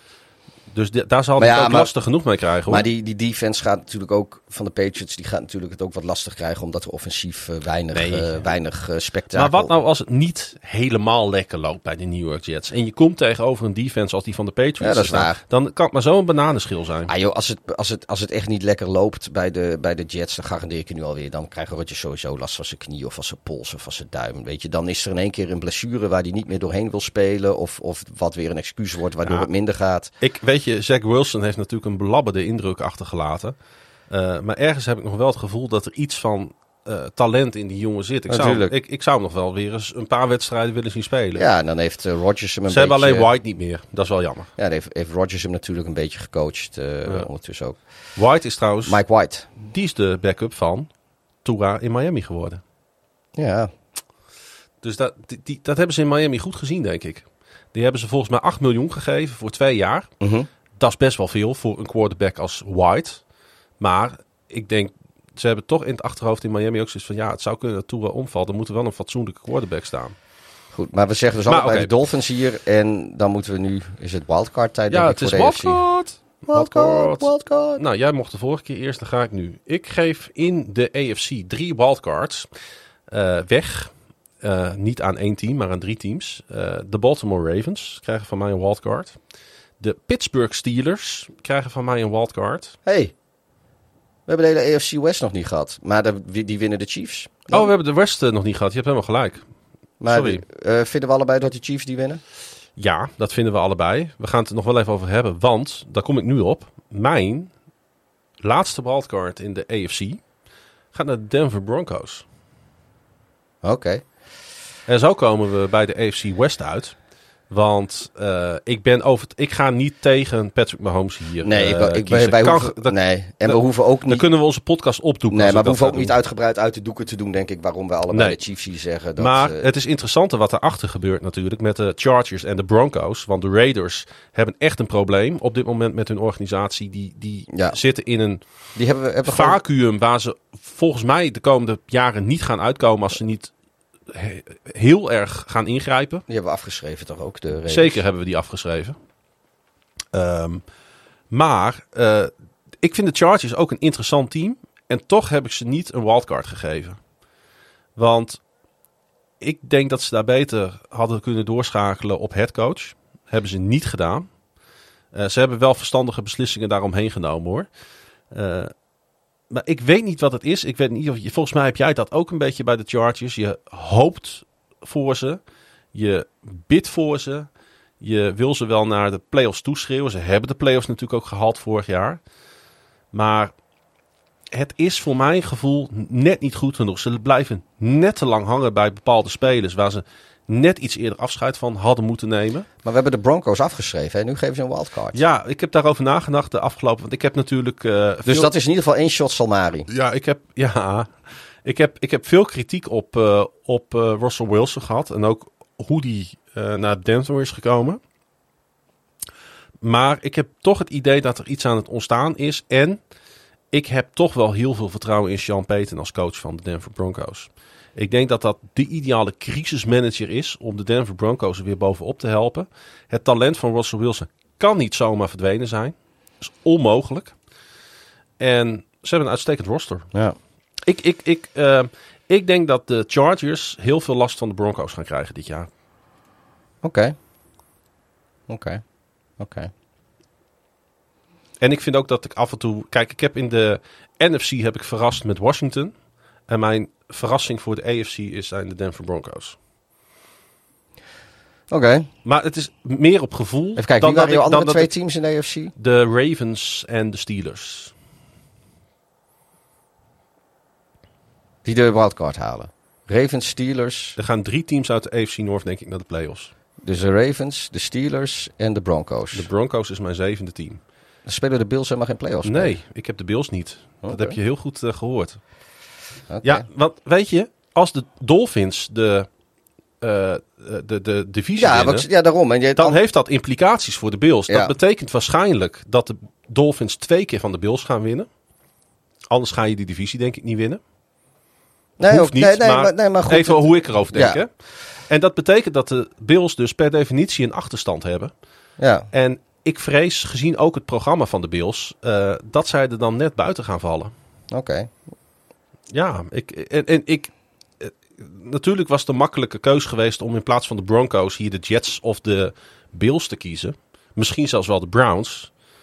Ehm, maar ik geloof gewoon niet dat de carrière van Russell Wilson er al op zit. Ik denk dat hij nog één keer gaat pieken. Nou, ik denk dat eh, de Chargers eh, hier boven de Broncos gaan eindigen. Sowieso. Maar de, de maar gaan, de- gaan de Chargers ook eh, pl- playoffs halen dit jaar? Ik denk het niet. Ik denk dat... eh, Het is wel een beetje zonde van het talent van Justin Herbert, hè? ja, maar ik denk dat, eh, dat de Bills, die gaan er sowieso een wildcard pakken. Die gaan hoe dan ook de playoffs spelen. Ja. Ehm, ik denk dat Jacksonville, die gaat ook de playoffs spelen. ja, maar die winnen de divisie. Nee, ik heb de Titans gezegd. Oh, je hebt de Titans gezegd, sorry. En dus ja, dat heeft dan consequenties voor mijn wildcard pick natuurlijk. Want sowieso, ik denk dat eh, eh, of Tennessee of Jacksonville, of laat ik zo zeggen, Tennessee en Jacksonville halen allebei de playoffs. Dus, eh, want wat ik net zei, weet je, die hebben en die andere twee teams in de divisie, daar heb, zouden ze weinig moeite mee moeten hebben op papier. Ja. Dus de Bills en de Titans is nog maar één plekje over. Ja, nee, de Bills en Jacksonville, want de Titans winnen de divisie. Maar Ja, sorry. Ja, je hebt gelijk. Maar het maakt niet uit. Er is nog steeds één plek over. En dan denk ik dat, dat ja, de Ravens of de Jets worden dat, denk ik. Ja. Eh, je moet maar, kiezen. eh, Ja, en ik heb dus eigenlijk al gezegd dat, de, dat ik, ja, ik verwacht toch niet dat Rodgers het hele seizoen speelt. Dus dan worden het de, wordt het dan de Ravens? Ja, dat, eh, dat eh, zou zomaar, eh, zomaar kunnen dan, ja. Dus de Ravens zijn dan jouw zevende team in de AFC. Ja, nou, die, Nee, die, niet die- in volgorde, nee, nee, maar- ja, ja. die, precies. Dus dan heb jij als wildcards heb je de Jacksonville Jaguars, de Baltimore Ravens En de Buffalo. en de Buffalo Bills. Bills. Ja. Ja, ik vind het wel opvallend. Ik heb, ik heb veel preview shows gekeken de laatste dagen. En nergens worden de Dolphins in de Amerikaanse shows genoemd als kans hebben voor de divisietitel. Echt helemaal nergens. Oh. Dus ik, zitten, wij er Terwijl dan, ik- zitten wij er dan zo naast, denk ik dan? Nou, ik vind juist dat ze best wel opgehyped worden. En ik vind mezelf een beetje basic dat ik daaraan meedoe. Bijna iedereen gaat voor de Buffalo Bills. Oké. Nou ja, dan, eh, maar toch vind ik mezelf basic. Maar het wordt wel een, een, een, een, een, een, een bloedbad in die Ja. AFC, hè? Hey, nog even heel snel hoor, want ook omwille van de tijd. Ja, want, maar eh, we gaan ik, afronden. Ik, ik, moet, nou, ik had nog één, één dingetje waar we het even over moesten hebben. Weet je wel, die stat, dat, dat eh, statistische ding. Ja, is dat, is dat, hoort dat bij de voorspellingen? Ja, dat gaan we, gaan we gewoon nog even doen. Even los van alles wat, eh, wat wij nu voorspeld hebben. Want nu gaan we, want dat is zoals we denken. Mhm. Maar eh, ja, dit moet je even uitleggen. ja, één van de drie teams die met meer dan tien overwinningen in een seizoen, of tien of meer overwinningen in een seizoen is geëindigd. En dat is eh, ook trouwens eh, prorated naar de 17 wedstrijden die er tegenwoordig gespeeld worden. Dus rekening mee gauw statistisch. Sinds 2002 haalt minder of, sorry, die gaan onder de. de die, gaan, die gaan meer verliezen dan winnen het volgende seizoen. Dus die maken een sterke drop mee. Die gaan een, een losing season draaien nadat ze seizoen ervoor tien of meer wedstrijden wonnen. Er zijn. Uh, vorig jaar waren de Bills, de Bengals, de Ravens, de Chiefs, de Chargers, de Cowboys, de Eagles, de Vikings en de Niners. Dat zijn negen teams. Die hebben tien of meer overwinning gehaald vorig seizoen. Dus statistisch gezien zouden drie van die teams onder een 500 record moeten eindigen. Dus die minimaal, minimaal uh, 8, 9. Ja, dit lijkt een of maximaal 8, 9. Dit lijkt een heel klein beetje op wat ik eerder deze aflevering zei over die 12-1 uh, uh, odd. Ja. Dat dan teams heel hoog worden ingeschaald en dan ja. helemaal wegzakken, zoals bijvoorbeeld de Rams uh, vorig jaar. Ja. Maar weet je, dit is super moeilijk, want we hebben het hier even over gehad natuurlijk. Dit is, super, dit is niet te voorspellen, want... Nee, hier spelen bijna, blessures bijna, vaak een rol. Of, of inderdaad, dat zoals de Rams, dat ze all in zijn gegaan en dan krijg je nog wat blessures. Als ik dan zo... Stonden de Dolphins... Nee, die nee. gingen 9-8 hè, vorig jaar. Bills, Bengals, uh, Ravens, Chiefs, Chargers, Cowboys, Eagles, Vikings, Niners. Welke teams hebben de meeste kans om een losing season te gaan draaien. Nou ja, misschien zijn dat dan wel de Bengals. Want als die Joe Burrow verliezen, dan uh, ben ik bang dat daar heel weinig van overblijft van dat team. Mm uh, hij heeft zoveel impact op de Bengals. Dat heeft bijna geen enkele andere speler in de NFL. Dus dan zou ik, Joe, dan zou ik de Bengals noemen. Ja. Als daar iets gebeurt. Um, dan zou ik de Giants misschien wel noemen. Die staan er trouwens niet tussen. Maar die hebben volgens mij ook negen keer gewonnen. Oh, die, hebben negen, acht seizoenen oh. gehad. Ja, vind ik heel moeilijk. Uh, dan zou ik misschien de Vikings noemen. Want als er iets gebeurt met Kirk Cousins... en die kwam bont en blauw natuurlijk uit het vorige seizoen... dan denk ik dat dat een team is wat net als de Titans vorig jaar... heel ver kan wegzakken. Mm um, en dan zou ik als derde team de 49ers noemen. Oké. Omdat die al eerder hebben laten zien dat als daar een aantal spelers wegvallen, dat dan ook het seizoen een beetje als, als, als een soort van moeras onder hun voeten ja. wegzakt. Uh, mijn teams hier zouden zijn de Cowboys, de Vikings en de. toch de Ravens. Ja, die hebben juist laten zien dat ook als Lamar niet speelt, dat ze wel een hoog niveau kunnen halen. Ja, maar ik denk dat als het over een heel seizoen gaat. Uh, sorry hoor, hij mag dan nog uh, pro bowler geweest zijn. Maar dan ga je, gaat, Huntley gaat het. Uh, kijk, dit, weet je, dit is inderdaad een, een, een, een, een worst case scenario. Ja. Maar ik denk dat niemand voor de Ravens kan brengen wat Lamar brengt. Dus als hij zeg maar in de, in de eerste uh, vroeg in het seizoen geblesseerd zou raken, uh, dan is het gewoon klaar. Uh, dat geldt trouwens voor heel veel teams hoor. Maar ja.